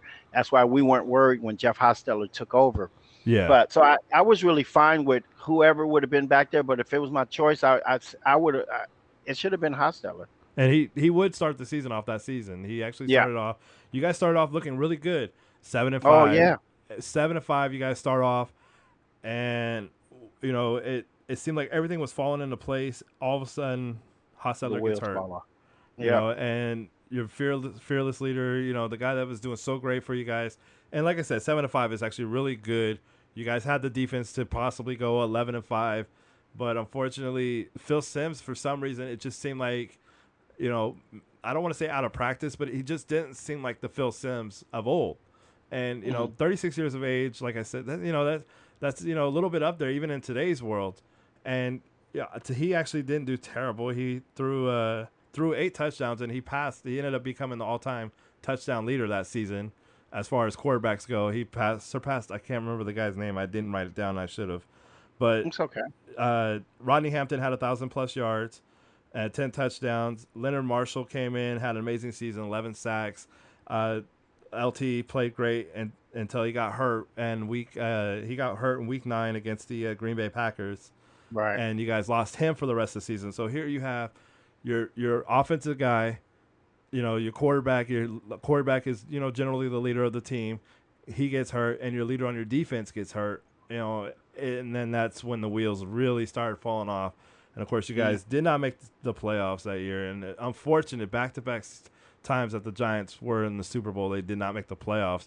You guys go Mhm. eight and eight, but you guys didn't look like an eight and eight team. Of you know, you just the injuries just took place, and you know Lawrence Taylor at that time was 32 years of age. His body was starting to show a little bit of wear. You know, you mentioned extracurricular activities. You know, might have had some Mhm. impact on him, and you you slowly start to see that the defense in those games. Because I watched a few highlights of games from that season, and you just see like the defense looked like they were gassed out towards the end of games. I don't know if it's because they were, or it just seemed like the defense sort of died off, especially towards the latter part of the season. What was going through your mind during the season? I mean, because this is a big year. You guys are high on, you know, cloud nine just just a few months before, and here you guys are going down. You know, you guys are you see injuries take place. You know, you're, you're like I said, the quarterback. You know, LT. What is going through your mind after all this? You know, eight and eight. You know, you're thinking to yourself, you got to be thinking we we're better than this, right?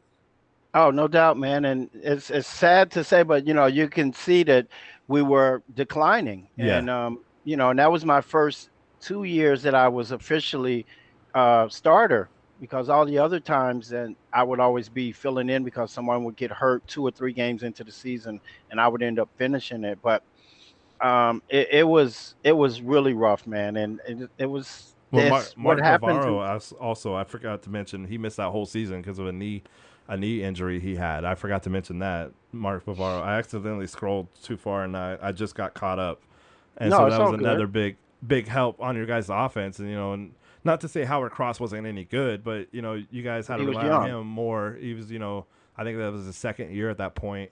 You know, Mark Bavaro had a great career, and final year of his career in the Giants uniform was that year, and he didn't even get to play, unfortunately. You know, that's, Right. that, that had to hurt, you know, and losing, and it just, it, it was hard. I'm sorry to cut you off there, but please. No, it's fine, and and you know, just by you bringing that all up again, it's just I re- those were the dark times, bro. Yeah, That's all I'm yeah, say. Yeah. Those are the dark times, but you know, it was still fun to go out there and play. Don't get me wrong, and try to perform and and bring the crowd to their feet because that's what I was always about anyway. Just hearing that sound, I still love going to games today and just hearing the sound, the crowd. I can't wait till opening day. yeah. I Speaking should be there. Speaking of sound. sounds, have you did you attend either one or both of the Giant Super Bowl parades after knocking off Tom Brady twice? No, I never went to the parades, man, and we didn't have one because the war was going on, so we never even got to experience that or go to the Oh, White man. House and do all that other cool stuff. But you know, of course, I uh, I was fortunate enough to play in one Super Bowl, and I actually attended one uh, when we lost to the ugh, the Ravens. Oh, man. Yeah, So you actually so got that to was watch enough for me. Yeah. Oh, man. yeah, that was enough for me. So now, following that eight and eight season, here you guys are. This is the last season you played. Did you know that Yeah. that was going to be your last year going into that? I kind of I kind of had an inkling because they brought in a new coach, and when a new coach comes in, they bring players that they're comfortable with. yeah. And he brought in Mark Jackson, um, Ed, Mc, Gerard from UCLA. Ed McCaffrey ended up joining. Yeah, the Ed, team. oh Ed was cool though. We loved we Yeah, called him was a Easy. Ed. Well, his son is pretty good. too. His son's a pretty Yeah, good man. football player. You know, Yeah, especially for Easy we Panthers fans. Yeah. Yeah. So Um, you actually had a great season though. Thirty receptions, five hundred twenty-five yards, four touchdowns in that eight and eight season, and then the next season, like I said, you guys that would be your last. So you know it wasn't a terrible season for you. I mean, you had seventeen receptions, three hundred thirty yards, and two touchdowns. Not a bad year. So I mean, I know it was a little bit less than what you had, but I mentioned some of you know you guys had you know Ed McCaffrey started getting a little bit younger. You, I think you still had Mark Ingram on the team. mhm. Um, yeah, and you guys still had some pretty good weaponry on the offensive side. Phil Simms was still there. In fact, that was the year before he had his last Pro Bowl season because in '93 Yeah. he would have a Pro Bowl season. So I mean, it's still there was still s- some light in that team, and here you guys are. You guys ended up finishing. You had some very bad breaks. Uh, some people, uh, there were some people that said that coaching could have been a little bit better that year with with the head coaching being, you know, Ray Ray Handley. Mhm. You know, it, I like I said, I didn't even know who he was, and then you mentioned he was a running back coach, and that's all I found on him. He didn't coach again after that. But you guys Yeah, go he's in- six and ten, and Oh. I'm gonna ask you a question, and you know, obviously, I don't think Bill Parcells is gonna be in here. I don't, I don't see him coming in here, but let's say hypothetically, Bill Parcells is coaching this team. Do you guys make the playoffs? Those teams, both those teams. I mean, I think the first year, I think it's kind of like a no-brainer because you guys, you know, eight and eight. I think you guys with the Bill Parcells coach could have been easily twelve and four, easily. But you know, my personal opinion. I mean, but your opinion. Both seasons, do you guys make the playoffs? I, I believe so, and I, I'll say only because of the iron fist that he put down. You know what I mean? Yeah. He he never got up off the accelerator. He knew what buttons to push on everyone. Um, you made a mistake, he let you have it. You know, because he's doing it to make you the best player you can be. And at the end of the day, ultimately, all he wants to do is win. And if you're not helping him win, and you can't take his um, verbal bashings, as Yeah. we used to call it, 'cause trust me when I tell you, he could say some very hurtful things, but they weren't meant to be personal. Now it's considered a form of bullying. Um, you criticize a player, and even in films, I heard in high school, you can't really shoot a butts out like you could back in the day to get your point across. You got to do it diplomatically, so it's not a form of bullying and whatnot.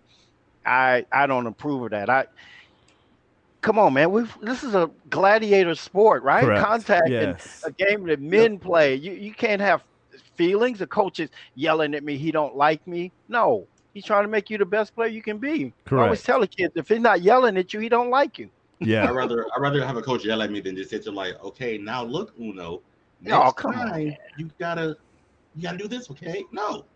If you're any type of athlete that put a fire underneath you, the stuff he used to say to me, man, talk, talk. I don't even know why we drafted you. You know, I'm like, okay, I'm gonna show you why you drafted me. You know, he knew what buttons to push on everybody. So I think if if he would have been there, we definitely would have had a. Because we was fired up, man. After I, I was foolish enough to think that we were gonna go back to back Super Bowls. You know, because I'm yeah. like, we're ready now. We got a taste of it. We know what it takes, and you know, I I was ready. Yeah. So, What- so your opinion is uh, definitely Bill Parcells would have made you guys a playoff team. Now- Absolutely. Now, now, taking back, now hypothetically, Bill Belichick. Do you think he? Because I mean, he he didn't have the greatest numbers in Cleveland, but I mean, you look at what he's done in New England, and you know, you see that, and you're like, okay, he's had some pretty good good Mhm. teams. Tom Brady, obviously, is you know a name that a lot of people have heard. But hypothetically speaking, what about Bill Belichick? Could he have possibly made you guys a playoff team those years? Yeah, and I'm not just saying that because of all of his success that he had now. Yeah, not, and not when we found, uh, yeah, and when we found out what happened, actually, I thought he was going to be the next successor. It was a no-brainer, yeah, and he was cut from the same cloth as Parcells, believing in defense wins the games, offense just do enough, don't turn the ball over, and do just enough, and defense will win the game. And it, it's simple as that. That was the formula, and he would adhere to that, and we would have possibly made the playoffs again with no doubt.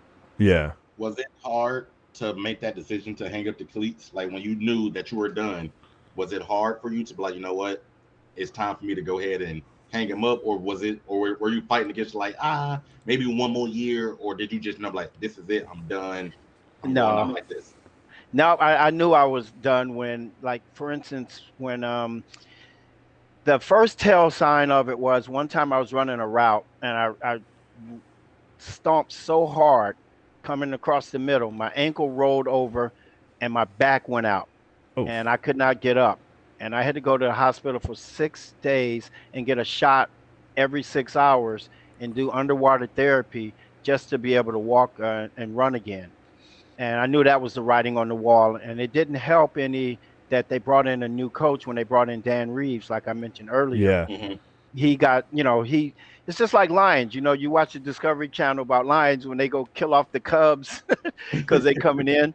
Yeah. So Dan Reeves did that, and you know, it was a sad day. Don't get me wrong, man, because it's like you've been doing that all your life, and now all of a sudden, you know, you're that guy. Because every year you walk through the, um, I don't know how they do it now, but every year um, you walk to the locker room on cut day, and you never got stopped before. and then you Yeah. get stopped this time, but you know, I knew it was coming, so it wasn't no big deal. And I mean, it was a big deal, but I knew it was coming. So you go up there, they give you the little speech, and you know, you've been great to this organization. If there's anything we can do for you, let us know, whatever. I remember driving away from the stadium and the song that was playing in my car, I still love it to this day. I bought the CD and I still have it by Soul Asylum, a train, something never coming back. Ah, I can't remember the name of it, but it's a beautiful song and it, it bring it brought tears to my eyes because it was like on a run on, on a runaway train never coming back. And that was my journey. I was out and um, it was tough for a little while, you know, for about three years, because you've been Mhm. accustomed to that lifestyle. Correct. You, you know, you're not with the fellas anymore. Um, your whole life, you've been in a bubble, and now you're outside the bubble. And sat on the couch for about three years, man, until finally the Giants. Um, you know, I didn't reach out to them. They uh, kind of reached out to me and asked me if I wanted to do an appearance here or there. And man, I'm like this is fun, and they never forgot got Right. us, and Yeah. I've been doing it ever since, man. The past thirty something years, giant appearances, golf outings, and I was substitute teaching, so I could juggle my schedule and still do giant events. And Mhm. it's like I never retired now. So it's, Speaking of it's really Giants, good. shout out Coach Biggs in the chat. We got Yeah. Coach Biggs in the building. Coach Biggs, Fellow what's up? Giants What's fan. up? so That's my man. why not coach though? Like, why not get into coaching? You know, having having the experiences that you Mhm. had had. Why was coaching least not one coach. of? Yeah, like why wasn't coaching an option for you, or was it out there you just didn't take it? Yeah, because here's the deal: coaching, dude, required. You know, Maurice Carthon went coaching, Yes. and and he told us he's like, guys, y'all don't want to do this, man. He said, I'm like a vampire. I leave the in the best. morning it's dark, and when I get home it's dark. You have no life to yourself in the pros and possibly at the collegiate level. I did coach high school football for four years though, Okay. and I did high school track and field, which I love the most. I did that for 15 to 17 years. So I I I love connecting with high school students. And um, but I was always willing to help out any collegiate athlete that wanted to come to me and uh, get some pointers because you know I'm on my way to still have a lot of knowledge to on my way. spread. The, the game will never get old, as far as little tips that you can help receivers with. So now you mentioned, you know, the Giants called you to do these, you know, speeches, being an ambassador for the organization. Mm-hmm. What has that experience been like for you? I mean, obviously, you know, it's got to be heartwarming for you to see somebody like myself, you know, uh, you know, a football fan. What has that brought to you? I mean, it's got to be the happiest days of your life, right? Like, Man, you kidding me? Like I said, I I hate to call it work when I have to go to signings and stuff because it, it's such an honor that people still come out. You know what I mean? And be like, they bring footballs from back in the day and posters from back in the day and share stories about, you know, loved ones that have passed away. And they always wore this lucky hat. And it's like, I don't know how it is at with other organizations, but I will tell you this: the Giant fan base and the Giant organization, man, is one of the classiest organizations I've ever known. And I don't know how it is everywhere else. I would say the 49ers are probably like that and maybe Pittsburgh. But I know all the teams don't do it to the extent that the, the Giants do. And the, the loyalty from the fan base is what really makes it pop. yeah, I'm looking at the chat here, and we had a fan in the chat that said the best was Stevens' touchdown against Tampa in 1991 when he gave the ball to a fan in a wheelchair in the front row. Do you do you recall that game? Like what was going through your mind when you seen that fan and gave the fan that ball? That is a very good question, man. So here's the deal with that. It's in the same place where we won the Super Bowl. And um, I noticed during the warm-ups, I don't know why I noticed this, but I noticed they had the handicapped people um, in the wheelchairs were in the end zone. And I looked at the 50-yard line and I said, you know what? How come they're not right there? The the, the paying customers were far enough away with, and high enough, they wouldn't even be obstructing their view or anything. Mhm. And I said, I just said a little prayer, man. I said, God, please, if I could do something special this game to honor, you know, somebody in the end zone. And I'm gonna tell you that last drive, uh, Hostetler got hurt, and Simms came in. I totally forgot all about it. I made one catch to get us closer. I guess it was like ten ticks on, on the clock, and they call a simple hitch route. But if the defensive back comes up and press, it turns to a fade. Mhm. And um, Hostetler, I mean, uh, Simms gave me that nod. He looked at me and looked away. I'm like, we on the same page. And um, I beat the kid, and he threw the perfect pass, man, right over my shoulders. Caught it, got two feet in, and that split second, I was like, oh snap, let me go find somebody. And I I wanted to give the ball to everybody, but it was one gentleman sitting there that had a a, a, a shawl wrapped around him that said NYG, and I just took the ball and I put it in his chest, and he tried to give it back to me, and his friends were like, no, keep it, keep it. and I, the highlight is on YouTube somewhere, and I, I love it because you see him afterwards. They put the camera on him, and he gave a thumbs up, and he actually wrote me and thanked me for giving him the ball, and I signed it and sent it back to him. He was actually from New Jersey, but because of his illness, the warm weather in Florida made him feel better. But it was all about just um, bringing some light to them. You know what I mean? Because he, Yeah. it, was, it was a beautiful thing to do, and I always say that that was the one time that a prayer was actually answered. That is amazing. That is thank you. amazing. you know, bringing up, you know, all these things, you do all these events. What has been some of the highlights of your post NFL career? what has been some things that really stand out to you now? And then besides, you know, you mentioned being a substitute teacher. That's got to be huge. You know, you're making an impact on our future. You know, rather it's you know just going in there to teach them history, whatever it may be, but making an impact in general. You made an impact in your career. What has impacted you now as well?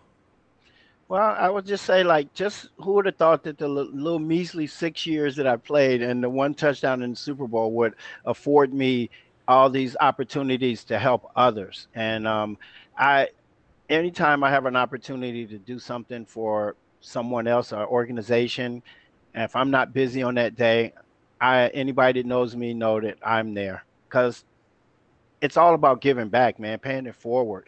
You get blessings when you pay it forward. People Correct. don't realize that. You got to do nice things and re- recall when these blessings happen to you because I tell you, I have so many stories when I've done stuff and forgot why I did something. I'm like, wow, what am I getting a blessing like this for? And it's like the angels are saying, hey, remember when you went over to the breast cancer thing and donated a hundred dollars and told them to keep the money for the appearance fee you was going to get and just little things like that, man. And it, you feel good when you can do that. And I, I've been blessed to do everything underneath the sun as far as sports and to see kids that are suffering from cancer or even adults that probably never get an opportunity. It, it serves you right to be able to make them happy if you can do it. And we, you don't have to be a, a NFL superstar to do it. You know what I'm saying? Anybody Yeah. can do it. That's why uh, one of my favorite organizations is, of course, um, Make a Wish and St. Jude's. My favorite organizations I love to. I have a question for you. You know, obviously you're a Giants fan now, but were you Mhm. always a Giants fan? I mean, just No, I was a cow. I was a cowgirl fan. I mean, cowboy. Cowgirls. Yeah. I was curious about that. I I think you mentioned it before. I think I asked you actually in one of your streams, and I thought so. And I was like, but then again, I mean, obviously now you're definitely you're you're a Giants no matter what. Absolutely. You know, and the organization is giving so much, not just to you, but to a lot of people. You know, I, you know, every year they have certain celebrity events, you know, Mhm. charities and and whatnot, and you know, you're you're blessed to be a part of these things, as you say.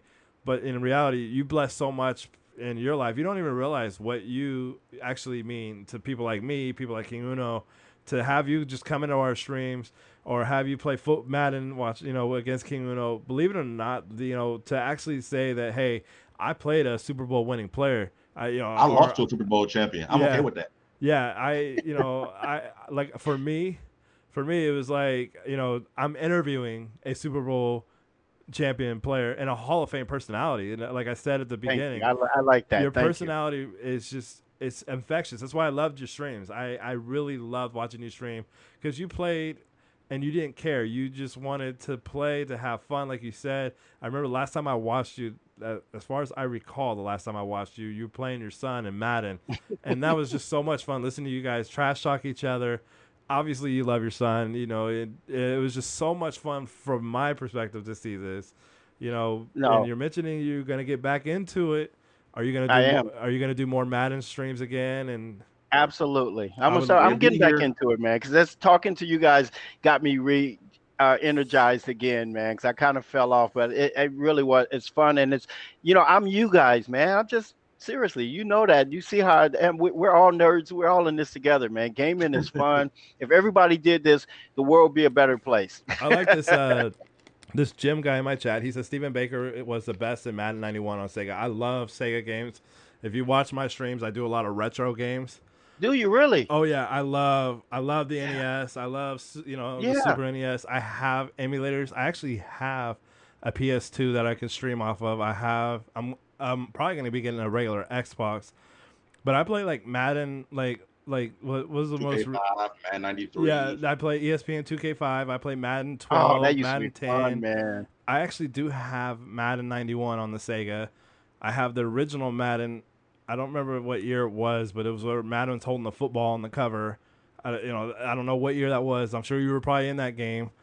Um, you know, Man. so that's you know that's that's what I like. What you You have gotta in your get me a background. touchdown on your stream, Star King. You gotta What's get that? Well, that's what I'm gonna do, man. I can put a pie in one of these or MAME, and I can have like hun- thousands of games on there. I can Yeah, in one of these cabinets. So I'm I'm into retro gaming too as well, man. I got all the NES and the 16 bit, and I, I I love gaming, dude. yeah, I, I- do too. I I mean, you know, and that's like seeing you and you know and interviewing you is truly an honor because it brings back a time for me.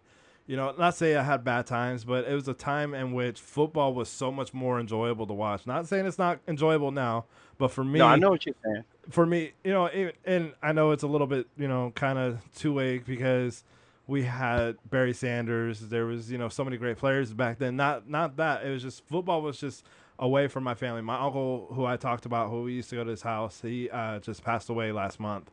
And Oh, you know, man, it's hard not to get emotional thinking about it. But you know, Yeah. eh, seeing you know seeing your streams you know and things like that brought back so much memories for me as a kid and you know now that my uncle's gone it, you know it's really hard for me to really truly enjoy the football that i i love but i Mm. still enjoy it i still will enjoy it but it's not the same you know and you know talking to you it brought back so many great memories players names that i i, I saw i'm like oh my gosh i forgot about him now i want to tell a quick story of when i met you in person you don't you probably don't remember because you met millions of people I don't even remember what the event was, but there was Rodney Hampton was there. I mentioned Collins was there. I mentioned uh, Dave Brown was there, and you yourself. There's a few other players that were there. I just don't recall their names. I you know it was so long ago, but I Mhm. remember I have this picture of my stepdad. I, I I was trying to find it. I could not find it, but my stepdad is six foot two, right? Dave Okay. Brown was like six eight. I mean, I swear he was a giant and then I had a picture of you and my dad together. I don't know how tall he was, but he just looked he looked a little bit taller than my my, my stepdad. And you know, I, don't- I don't know my I don't really know how tall, but my stepdad says he's six two. I don't know if he really is. Gotcha. I, I, I it's actually my brother's real father, and uh, he lives in Michigan. And I had asked him, and he said he's six two. I don't know. He he might not be. I don't. I really don't know. But then I saw him picture next to you, and I'm like, okay, he's not much taller than you. So I'm thinking he's actually six foot. you know, I mean, because you know you're five eight. Yeah. He's he's a little bit taller than you. And I remember seeing the picture with you because I remember I asked him. I said, "Who was the other person in the picture?" And he says, "TD Maker." Why? And I said, "Well, guess who I'm interviewing on on Wednesday?" And he said, "He goes, I'm gonna guess Dave Brown." I was like, "No, t- Stephen Baker, the TD maker." He goes, "Oh my gosh, he actually he had to work, otherwise he would have he would have been in the stream." But I told him to catch the replay and get caught up on all the old memories. But like I said, we went to this event that you guys had, and I got your signature on a, a, a eight by ten picture. I still have these things. Dave No Brown. Rodney Hampton. I've I've been looking. Uh, in fact, I actually. I'm gonna show something on the stream, so just give me one second, you guys. I've had this card since probably the year it came out. I'm guessing because my my stepdad gave it to me. Let me get it. I mean, give me one second, you guys. No, that's cool, man. One second's been one. Yeah, so King Uno, you know I got to keep it real. Even though I, I beat you that one time, it was luck. You came back and shut me down. That's why we never played again because I knew I was out of my league. All right, you chat. Well, I suck on man 22, so we could definitely play again. I'm gonna pull it Yeah, up. I, I'm gonna pull up I'm my. gonna get back into it now, man. Hold on, folks. When, I'm- when you think about getting back into it, Uh, you know, this week is busy. Maybe next week I am because I got a busy week. Um, I'm gonna get back. I'm because Fat Boy's back doing it again too. Correct. Yes, this is Yeah. a this is a Stephen Baker f- uh, score card. I actually have had this card for a long time, and it was from the year 1989. This was 1989 Giants, the year before the Super Bowl. Which one is that? The red one. Yes, it's a red one. I just showed. Yeah, it. that's my favorite, man. yeah. so why? My question is, Dark King, why didn't you have it get signed yet? I need to do that. I would love that. If you would not mind, I will send this out to you. If you I will. I, I, I'll send it to you in Messenger. All right.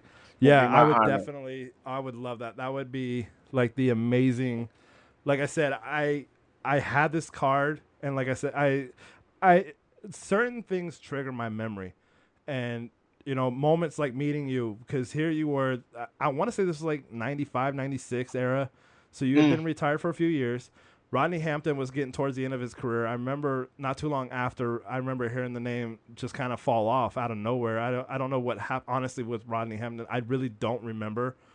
You know, I with- know you're right because he didn't go to another team. I don't think. I don't think he played anywhere else. I, I know for sure he he had some great seasons, and then I know he got hurt in like '97 or '98, somewhere in that era.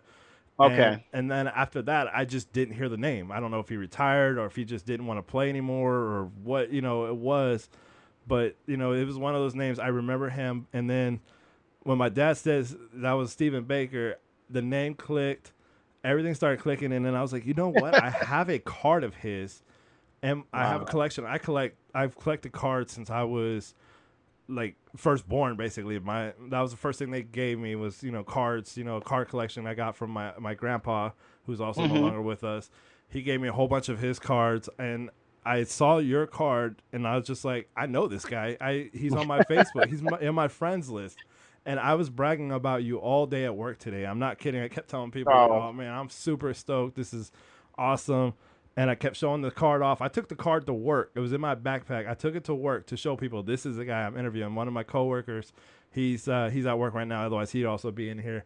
And I told him uh, he's a huge diehard Raider fan, and he even he even remembers your catch in the 1990 Super Bowl. And he was just like, his name sounds Jeez. familiar. And then I played the the the Super Bowl clip, and he goes, I remember that game.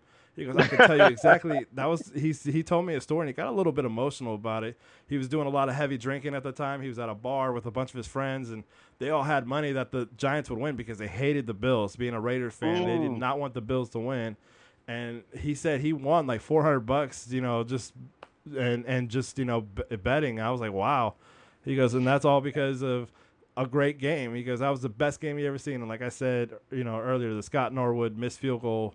A lot of fans, right. you know, either you love it or you hate it, you know. And if you're a Bills Wide fan, right. yeah, if you're a Bills fan, you cringe at that name. Yeah. If you're a Giants fan, you're celebrating. But I, I truly appreciate this from the bottom of my heart. This is from the inner kid in me and the real me, you know, my current age. This is a huge, huge, huge, huge thing for me. This is, it means a lot to me. You know, I have a lot of personal things going on and I don't talk about my personal stuff, but I have a lot of mental issues that are going on. Depression, you know, like I said last month, I lost my uncle, and it was a, a big hit on me, and I I really have yet to bounce back from that. But this has been truly the highlight of the month, you know. And I have a four month old daughter. That's saying something. I see, man. Yes, Adorable. Yes, and so that's saying something. She smiles. She gives. That's the that's what's motivated me to stay as positive as I can. And like I said, I'm going through a lot of mental things. That's why I haven't been streaming. And I apologize to all my viewers, my followers, mm. everything. You know, but they all understand. I made a post about it. I make sure that they are aware of what's going on. It's mental. I will be back to streaming. It may take a while, but I will be back. I promise you guys. But Stephen Baker, from the bottom of my heart, this has been an amazing experience. Now, King Uno, go Yo. ahead and ask the question that we all love to hear you ask.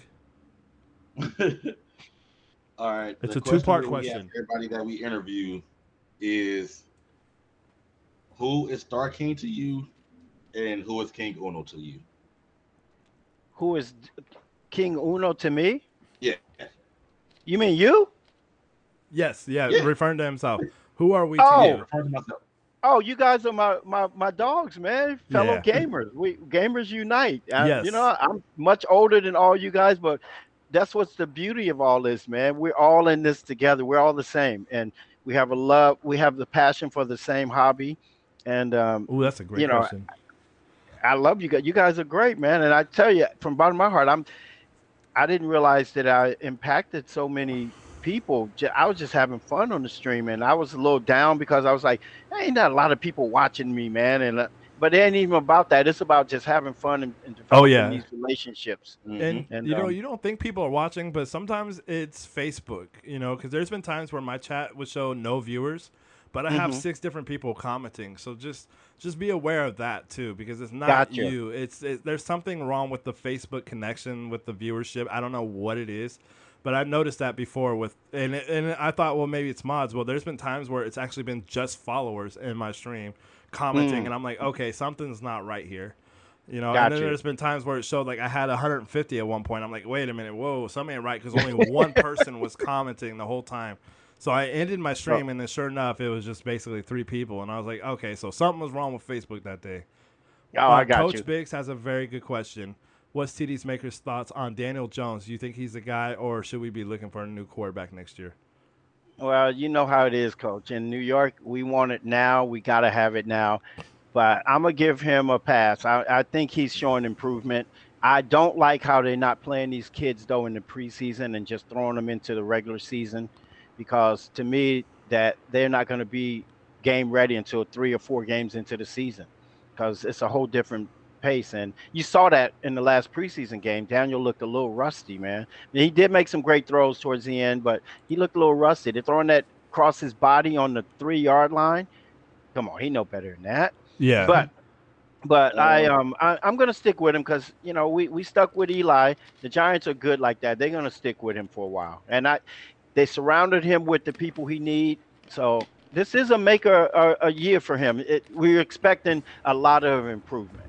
Well, he is a good quarterback. I mean, I must admit, like I'm not a huge Giants fan, but I do like him as a quarterback. I think he's going to be one of those guys that really makes, like you said, he's making the right adjustments. A lot of it is the preparation. I, I agree 100%. Like playing only like a couple of, you know, a couple of passes here and there in the preseason, Yeah, that's not going to help you. You got, you know, back in the day, they would at least play a half, at least a half, you know, At and now you don't, now you don't see it.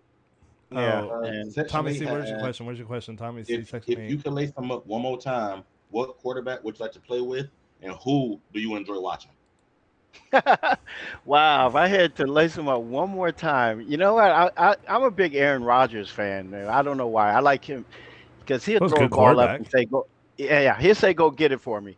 yeah, and what was your second question? uh, Who do you enjoy watching? who do you enjoy watching? Oh, I mean, Jesus, my son used them all the time, and The Ravens, Ravens, kicking yeah. my butt. Man, I can't even think of his name. uh. Lamar Jackson. Lamar. Yeah. That's cheating, dude, on Madden. I, that's why. That's why you saw me get so angry, man. Because it's like you can't stop him. Yeah. Now, here's a question I have for you. This is uh, kind of, you know, you, you mentioned Aaron Rodgers. You know, he could throw the Hail Mary.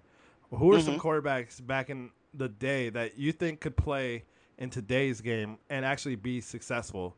You know, like I think Hostetler, he had a good enough arm to do it. But I mean, Mhm. the mobility is the question because nowadays, if you can't run, you know, they're they're not so. Well, Rodgers can run a little bit. I mean, he's what 38 years old. He's up Right, he there. You know, will. Tom Brady can still run at 40, 57 or whatever Tom he Brady is. runs you know, he's you know, but I mean, who are some quarterbacks that you played against or even played with that you think could lace it up today? You know, bring them back out of the time machine and Oh them out man, there. let's start. With, let's start Joe Montana. yeah, you think he would Arguably be? the Yeah, the best to me until I Brady think- won the last two Super Bowls. I think this is going to sound really weird, and I want your opinion on this. This is something I've said before. I think in today's world, Ron, Randall Cunningham would be a Hall of Fame quarterback. If he was to come Ooh. back and play in Wow, today's right. Today's you- NFL, I think he would have been a Hall of Fame. Now, I mean, that's my personal opinion. I hate No, the you- Eagles. I hate the Vikings. too. Obviously, I'm a you know a hard die diehard Lions fan, but that that's a name that I remember watching. Going, man, this guy he can run and he can throw, but Mhm. you know that was that was not a thing back then. They didn't like that. There was not a lot of teams that could adjust to that. But is No. he somebody you think could have been a Absolutely. Are you kidding me? Him Yeah. and Michael Vick too. yeah Mike Vick? Yeah, Michael Vick was damn near running a four three forty. Man, come on, quarterback. yeah, a quarterback. People yeah. forget the fits he used to cause uh, defenses. Man, Michael Vick was Lamar Jackson before Lamar Jackson was. Lamar you're Jackson. absolutely right. Absolutely. And then before Mike Vick, there was Ronald Cunningham. All right, I'm throwing that out there. All right. No, I'm you're absolutely right. I'm man. taking in mind. Big, big know, square shoulder pads. Yeah, yeah, and Joe Montana. Somebody said Joe Montana. Uh, Steve Young. Facts. I can agree yeah, with Steve that. Young could definitely. oh, no doubt, no doubt. I mean, both 49er quarterbacks, I'm- unfortunately, but you know, today's society, Phil Simms, I don't think would have been productive. No, nothing against Phil Simms. He's a great quarterback. No, I quarterback, feel you. but you know, and he was a very smart quarterback. Like I said, Alex Smith comes to mind when I think of Phil Ryan Simms. Leaf. Ryan Leaf. Yeah, there you go. Oh. God, Ryan. Yeah, okay. Ryan Leaf. Yeah, let's bring him back. And you know what? Dan Marino would have got away because of his quick release. Yes, Dan Marino was That- actually that- very good. Yeah, that would have saved him because he didn't have zero scrambling ability, but he knew how to get that ball out quick. His so- release was crazy. Oh, that was it, it yeah, was sick. no, yeah, you you won't see that again. Now, how about some? Okay, so here you are. You're a short receiver. We've seen guys in the NFL now. Tyreek Hill, not a very tall guy. Uh, Dante Hall comes to mind when I think of short receivers. X factor. Yeah, X Factor. Do you Dante see Hall yourself as as somebody that uh, maybe you know made an impact in the NFL?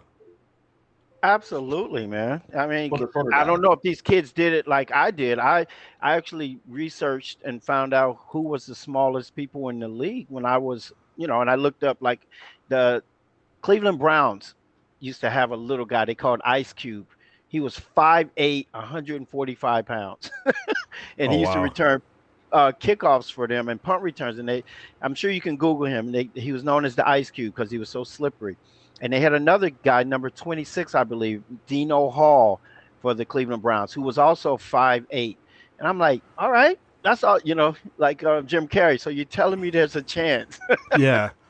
Yeah. And um, so I looked up at guys like that. And then, of course, you know, my favorite was Lynn Swann. I didn't realize he was like darn near six feet and Drew Pearson and all those guys. But, you know, I looked at guys like Charlie Brown that played for the Redskins, number 87. He was a not a tall guy. And Drew Hill, I just realized that Drew Hill passed away. But Drew Hill was an excellent receiver for the Rams. And he played with Warren Moon when they were doing that run and shoot. And he was somebody I really looked up to because he was exactly five nine, close to five nine as you can get. And I actually saw him play um, when I was a senior in college. I saw him play with the Rams versus the Oilers, and I was like, man, that I could do that. The guy out there. So I'm sure I had to have a, a even if not to those players, to the um, the coaches and the um, general managers to say like, hey, you know, every team always got to have at least one shifty little guy, bro. Yep. yeah. At least one. Uh, Coach Biggs want, wants to know when will EA give us a TD maker card for MUT? I mean, that's, that's got to be a 99 rating. I mean, that's the Yeah. problem. They can't they can't have that, man. Yeah. It's- Oh, that's that'll a, that's be a the cheat day. code. That's a that's, That's a, a up up code. down down. left, right, left, right, Left, arm, R2. Yeah, yeah, Oh. exactly. Yeah. That would be funny. You know, Did but my in all camera go out? yeah, it did on our end. I I thought it was I don't just know why me. It went out. Yeah, it was weird. It just like randomly shut off. in the Yeah, I just saw. Here it go. I'm sorry. I don't know what happened. Maybe it's getting too heated. Dang it! It won't come back on. I mean, you are electrifying, so you know we got the goat out here. Yeah, that is true. I was Wow. showing Got something now. champ in the building. There we go. I don't know what happened. It must have got too hot. Yeah, there we go. Now we can see you. Yeah. Okay. All right. Cool. Yeah, so you know, I made made that comment, you know, for a reason. There's been a lot of great receivers that are under six foot. You know, yourself Yeah. being one of them. You know, in today's society, do you think that players, you know, you're going to see more of that? You know, because we've seen it already. I mean, you know, Dante Hall I mentioned was a great special teamer. Obviously, you Mhm. know, you, you see his card in, in MUT before. I, I don't know if he's going to be in there this year. I don't know for sure, but I saw it a couple years ago anyway that they had his card there. You know, other guys, Tyreek Hill, obviously very fast, very very fast.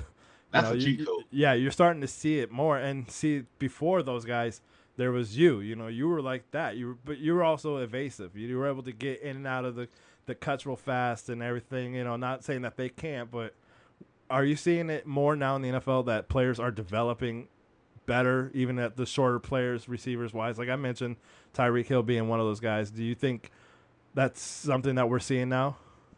Uh, yeah, absolutely. And I, I was so honored earlier this year. I still have it. I may post it later again. Uh, on ESPN, on one of the shows, the guy did the top five guys under five eight to score over 20 touchdowns. And I was number three until Oh, wow. Cole Beasley just broke the record, man. And it was so cool. It was me. It was um, Darren Sproles, Yeah, forget about now it's Cole Sproles. Beasley, Darren Sproles, and then I'm third now because I was the only five eight guy to score 21 touchdowns. And all, they showed all the other guys that were five eight. They got like 14 or 15, and I still say that I'm still the only five eight guy to score a touchdown in the Super Bowl. Yeah, there you go. so Yeah, that's true. so I, I think that it um it, you know the teams will see that because now the rules are so lax that they actually made it easier for the not to take anything away from big tall physical receivers but you know back in our day the physical receivers really had to be physical to get off the line of scrimmage. Yeah, yeah. you know what i mean? Well, I and like little guys i'm sorry. You know, you mentioned those guys that I've, I've, you know, you know, players that you played against, Steve Atwaters. You know, they weren't, yeah they weren't. yeah, I named that name, and I'm sure you still feel broken ribs from. You know, there was players Yeah. back then that they were hitting hard. So you know, for Oh, yeah. you, you had to get off the line fast because you're not the biggest guy out there. And then the big receivers, you know, you know, you, you talk about your tight ends, they had to they had to be hard hitters. You know, Mark Bavaro is a very big guy. If you look at him, I mean, he looked like he could have been a WWE wrestler. He looked like he was that big. I don't know what he was like in person, but he Quiet. looked like a, a big guy, and he was somebody that I would be afraid of. If I was a linebacker, I'd be like, "Nah, you cover him. I ain't, Yeah, man. I'm gonna watch."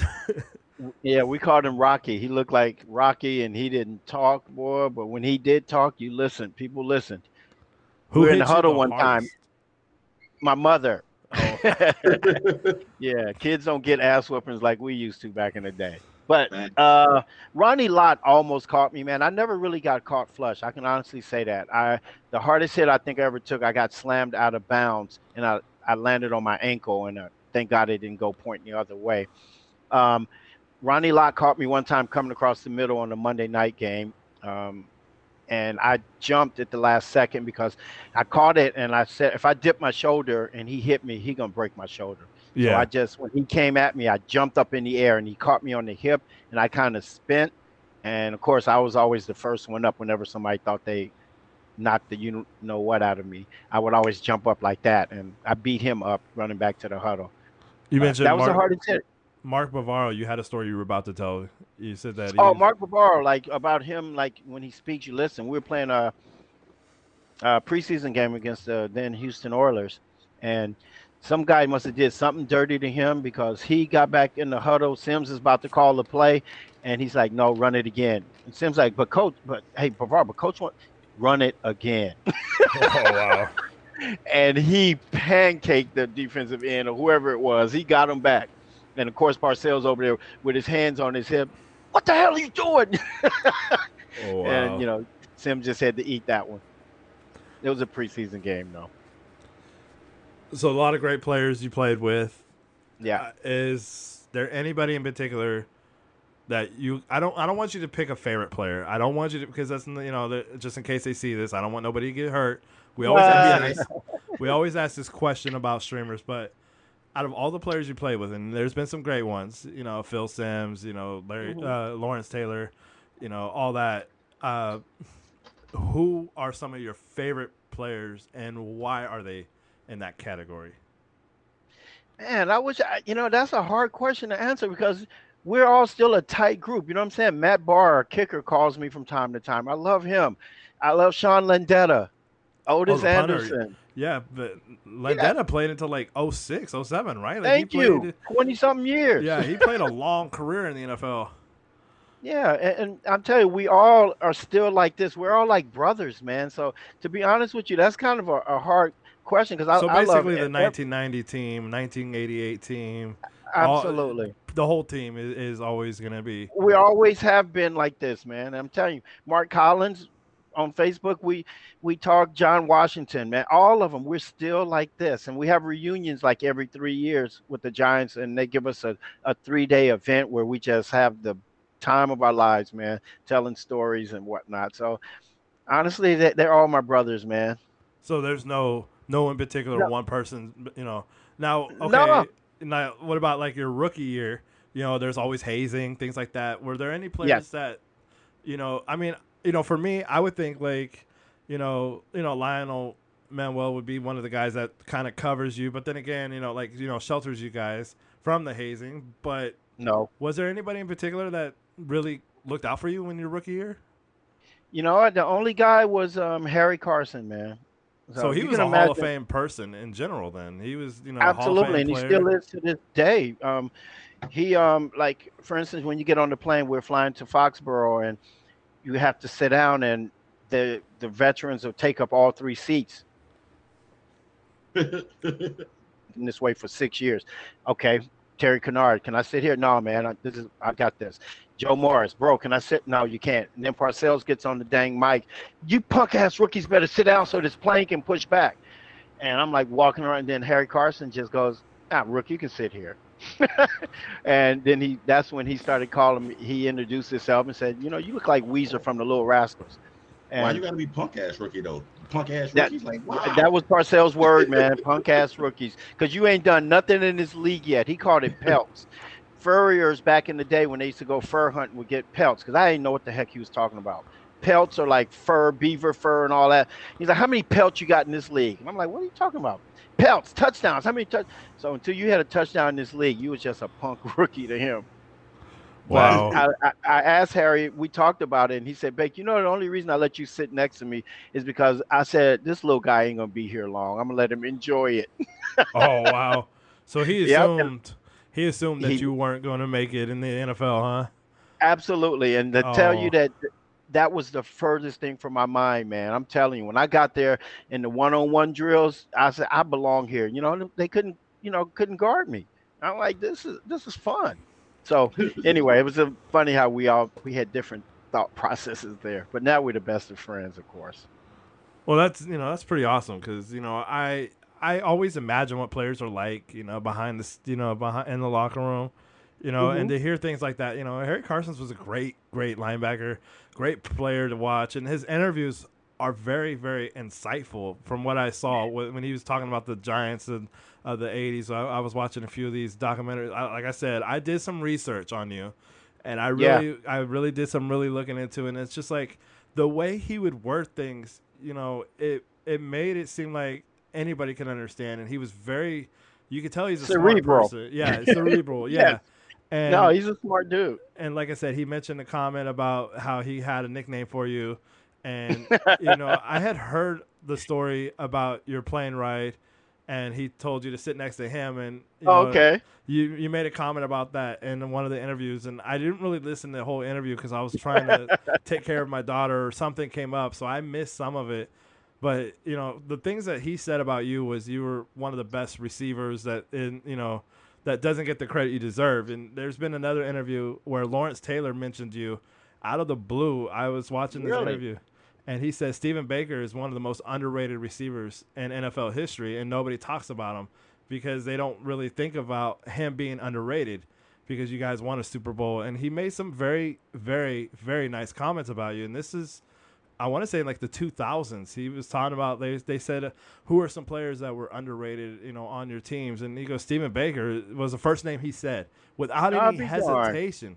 Hesitation. I gotta tr- No, I gotta try to find this interview because, like I said, I Please, did a man. I, I see LT every year. He never mentioned that. Of course, he wouldn't, but that that is very cool coming from him. yeah, I mean, you know, Hall of Famer himself, you know. And- of course, you don't mention Yeah. it. yeah, no, he ain't. He ain't. He's too proud. no, he ain't. Cause he's. You, uh, if I told you what we joke about, man, me, him, and Ottis always have a contest to see who's the darkest. we always tell him that he wins hands down. I told him he's so black when I close my eyes, I can still see you. We, we go at it, man. We it, uh, it's just like us here having fun. Man. yeah, We- we brotherhood. You know, like you said, everything. you know, streamers unite. You know, and everything. Mhm. so Ottis Anderson, great career, you know, with you guys, L- Lawrence Taylor, all these guys. You know, there's so many players that I named today. Is there anybody in particular that comes to mind right off your bat that I failed to mention that had a great career during your time pl- playing? Oh man, uh, of course I. You know, I'd be remiss if I didn't say our offensive line, man. I'm Yeah, of course. joking. Yeah, Uh, you know, Bart Yeah. Oates, our center. Come on, Bart. Bart Yeah. was a. He should be in the Hall of Fame. The numbers he has. yeah, Eric Moore, Doug Riesenberg, William Big Dog Roberts. Uh, you know, Kratch. yeah. Obviously, your we offensive line, solid yeah, line, yeah, you did have a very good, solid line. Defensive line too was pretty good. You know, Oh, I, I mentioned yeah. some of the players. Defense Leonard Marsh. Marshall was crazy. You know, just just powerhouse names. Eric. Erik Howard, man. Yeah, People don't realize that fumble that LT got because Erik Howard put his head on the ball and then LT recovered it and we went on to beat the 49ers. Once again, everybody contributing for the end goal. and you know that's that's what made your team the way it was. They, we're never Yeah. gonna see teams that play that way. Jumbo Elliott, yeah, another big. oh, name. Jumbo. Yeah, forget yeah, Jumbo. like I mentioned, Pepper Johnson had a great career with you guys. You know, Mhm. you guys had a lot of key pieces, and in general, every season you guys, you know, obviously injuries do take place. You know, coaching change. You know, really the latter part of your se- your career. And you mentioned Dan Reeves, who is a great coach in his own right. Uh, Mhm. And you made the comment that he's going to bring in who he likes. You know, that being said, you know, was there ever an opportunity where Bill Parcells calls you and says, "Hey, man, I need a coach, receiving coach. Are you interested?" Do you had that ever happen? Uh no, not really. I it, that's something you would have to want to pursue, you Correct. know. And uh, honestly, that just wasn't. I wasn't in that place at that time. I I didn't want to have anything to do with the NFL like that. And yeah, yeah like I said, I preferred coaching the high school kids more so. So you wanted to be a part of the NFL, just not a part of the NFL. You wanted to be a part yeah. of the outside, outside family, so to speak. I, I, like where I'm at yeah. right now. I love it, and just being a representative for the Giants, man, it's like, come on, this is it. Don't it doesn't get any better than this. You know, you and that's that's a, that's amazing. That's amazing no. to hear to hear that. You know, you know, childhoods. You know, Coach Biggs is in here. You know, he's a diehard Giants fan I'm a Lions fan, but I am a Stephen Baker oh, fan at heart. All right, I will say that, you know, and I will support Stephen Baker's team if they're in the Super Bowl. I would go for them over any other team. You know, I'm I, not. nah, I know you're not. Yeah, but I mean, you know, childhood stars are you know childhood idols come far and few between, and you are a childhood idol for me because of your personality. Like I look at you and I'm like, this guy is top notch. Like I said, when I met you when I was a kid, it was just like you had the Super Bowl ring. You were this guy, and I'm like, man, I want to be just like him, you know. he, and you weren't like super, you know, because like when, like I said, I met I met Dave Brown first, and like I said, mm-hmm. he's he looked like a monster. Here I am. I'm a young kid, ten years old, maybe. You know, I maybe a little bit younger. I don't remember how old I was exactly, but I mean, I'm not nowhere near six foot. So I mean, you know, I'm like, you know, maybe five two. I don't even know how tall I was to be honest with you. Okay. And this guy's over a foot taller than me, and he just like uh, is like, oh my gosh, this guy's huge. And then I see That's you, nice. and I'm like, I'm like, okay, so he's a former football player. He won a Super Bowl at that. This guy's, you know, and you were just, you were so cool to talk to, and you took oh, pictures with everybody, and I'm like, man, I want to be like this guy. I don't want to be like that guy. Well, I, I, appreciate that, man, because that's what it's all about, paying it forward. And that's how I always would have wanted to meet my idols. You know, like if I would have met Drew Pearson or Lynn Swann, if they would have treated me any different, I would have been heartbroken. Yeah. So I always tried to make sure, and I always have. No one's ever come up to me and say, "Oh, I remember you, man. You were, you know, a dick. You didn't sign my autograph, whatever." The, uh, I tried. If I wasn't rushing to catch a plane or something, I will stop and sign an autograph or talk to you. Come on, that's what it's all about. So you you you're one of the greater giants. There's been a lot of great receivers to come out of the organization. Anybody in particular come to mind that you may met that you had a great interaction with? Amani Toomer was a part of the team. Uh, you know, obviously a lot of people know. I'm not gonna say names, but number thirteen. Um, OBJ. I know a lot. Of, I know a lot of Giants fans are a little upset. Plaxico Burress had a had a pretty good career there. You know, oh yeah, and he's and, a cool uh, dude. Yeah, very tall too. Another tall. Oh guy. yeah, he's like, like six eight. I think I don't even know how tall he is in real life. Like that guy, he just looks super tall. No, he is. I just saw him last week, and I'm telling you, I'm always amazed at how tall he is. And a guy that was actually coming up around the time you were the time you left was uh oh god uh, Calloway. What's his first name? Curtis Curtis Calloway, right? Oh, Chris, Chris, Chris, Chris Calloway, and he had some pretty good numbers with the with the with the Giants there, you know, and yeah, you know, I mean, there, has been a lot of great players. Have you ever met Plaxico? Is dreaded asked. Oh yeah, dreaded. I was just with him last week on my birthday. I, I actually posted pictures of him signing a, a football for me. I probably should have put his name. You probably couldn't see his face, but yeah, he was um So my Uno got a laugh. It wasn't nighttime. I see where you going. oh, but wow. no, he signed a football for me, man. He he's all class dreaded. I like how I didn't even catch that. I, I went right over my head, and, and King Uno was over there, little immature laugh over there that he had. Yeah, I heard let, him. Let me be great. Let me be great. Yeah, no, I. So that's pretty awesome. So you know, you're an ambassador for a team, great organization what are some future goals that you have for yourself? Oh man! I'm Besides just... becoming a partner streamer on Facebook.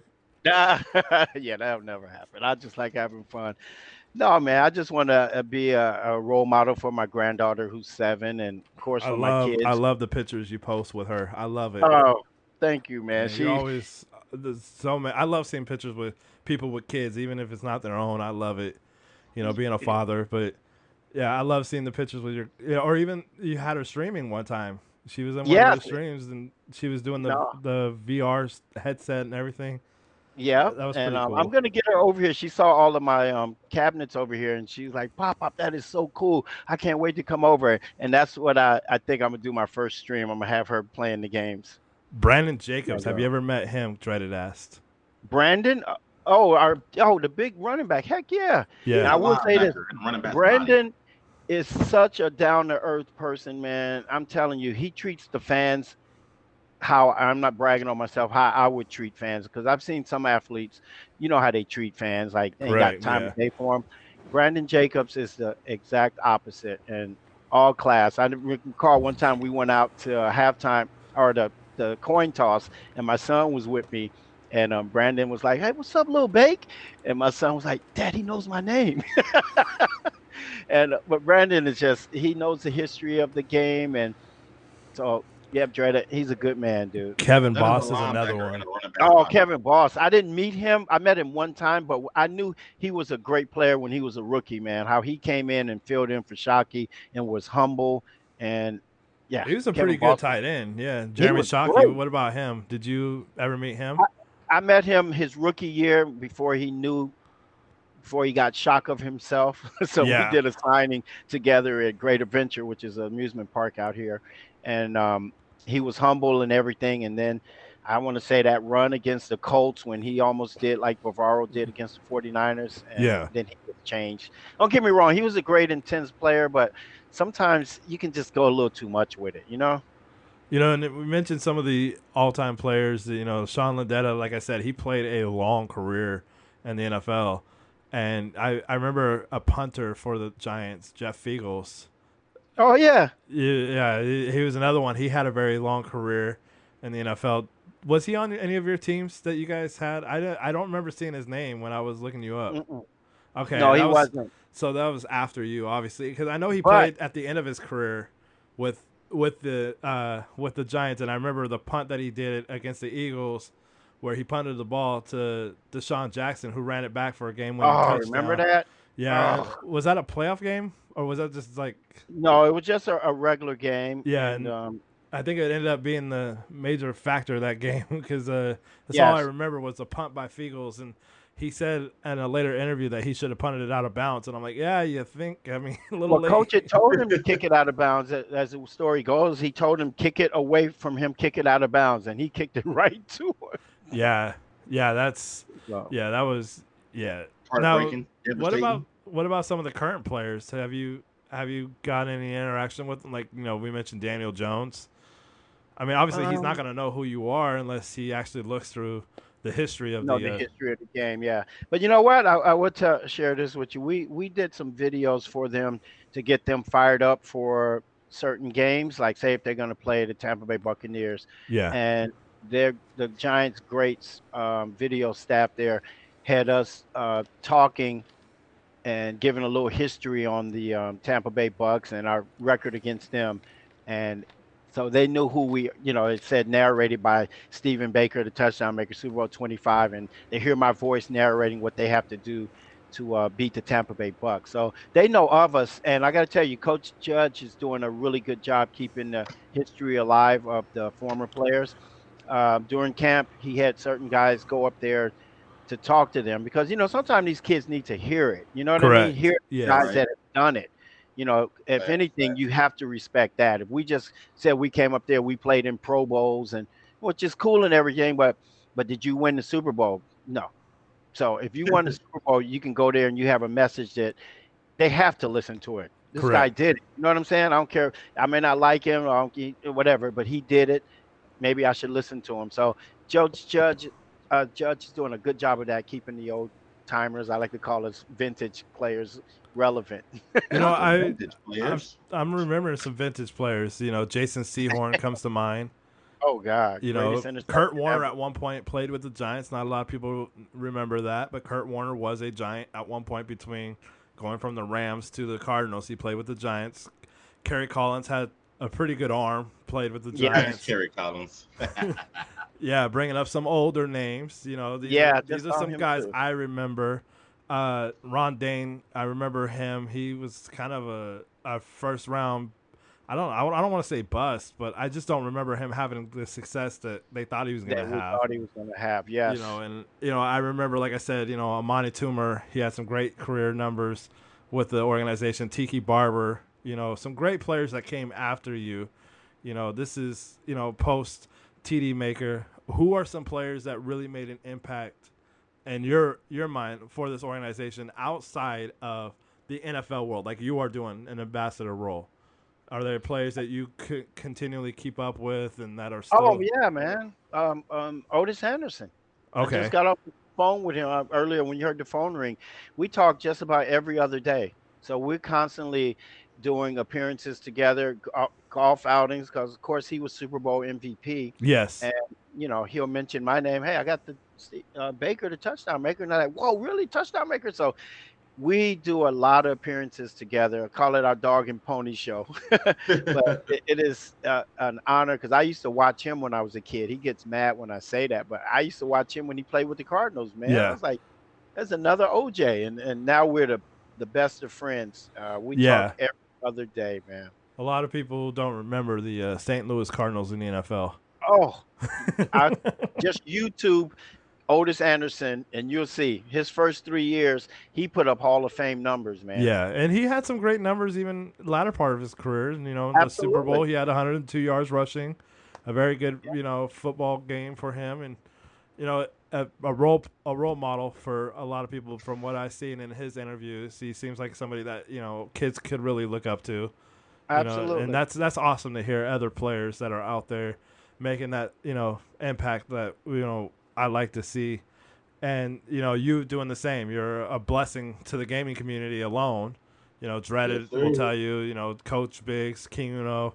You know, we truly appreciate everything you do for us. You know, rather you just come in like the stream, or you just come in and talk crap to King Uno because you know he's a I'm on. Twitch now, by the way, Mr. Baker. I'm on Twitch now. oh yeah, he's on Twitch Oh, you now. on Twitch now? Yeah. Yeah, King Uno the King Uno the gamer. I can we can send you the link. For yeah, sure. because I'm on Twitch. I just never um, actually did anything with it, but I have an account there and everything. I'm, I might, I might do them all because you can do them all right simultaneously. yeah, you got uh if you got Streamlabs, you know you can do the Streamlabs, whole yeah. multi. You gotta have a Streamlab Prime to do it all for uh to cross stream to Facebook, YouTube, and Twitch all at once. Okay. Yeah, I got to get with you guys to learn how to do all that. No yeah, problem, no King problem. King Uno will definitely. He's the guy to go to. I sent you a friend request from my new page, Mr. Baker, so you should see it after the uh, podcast. Oh, Oh, for sure, bro, for sure. But let's end this on a very positive note. Stephen Baker may not be a Hall of Fame player, but is a Hall of Fame person. Truly an honor from the of bottom of my heart. I really appreciate you you coming in and blessing us with your presence, the great stories that you have. We definitely would like to interview you when you're back to streaming, so we could actually claim you as a streamer. You know, I know you're taking a break right now, but we want you back, and we're gonna interview you again once you're on the streaming, and we're gonna we're gonna ki- catch up with you then. Thank you so Yeah, much for doing this. You're welcome. Maybe we can start it off. Me and you play a game. Let's do it. Let's do it. Let's play a game together, And- man. I would love that. I would love that. And and shout out to Dreaded, man. He was the first guy I ever reached out to, and um, I tell you, I love watching his stream. And that's how I met King Uno. That's how I met Fat Boy, and that's how I met you. And you guys are all great people, man. Love you guys, and let's Hey, do it man, again, man. Appreciate it. I appreciate it, man. Thank you so much. All right, thank you guys. Thank, Thank you. you, Mr. Baker. All right. bye. Oh, thank you.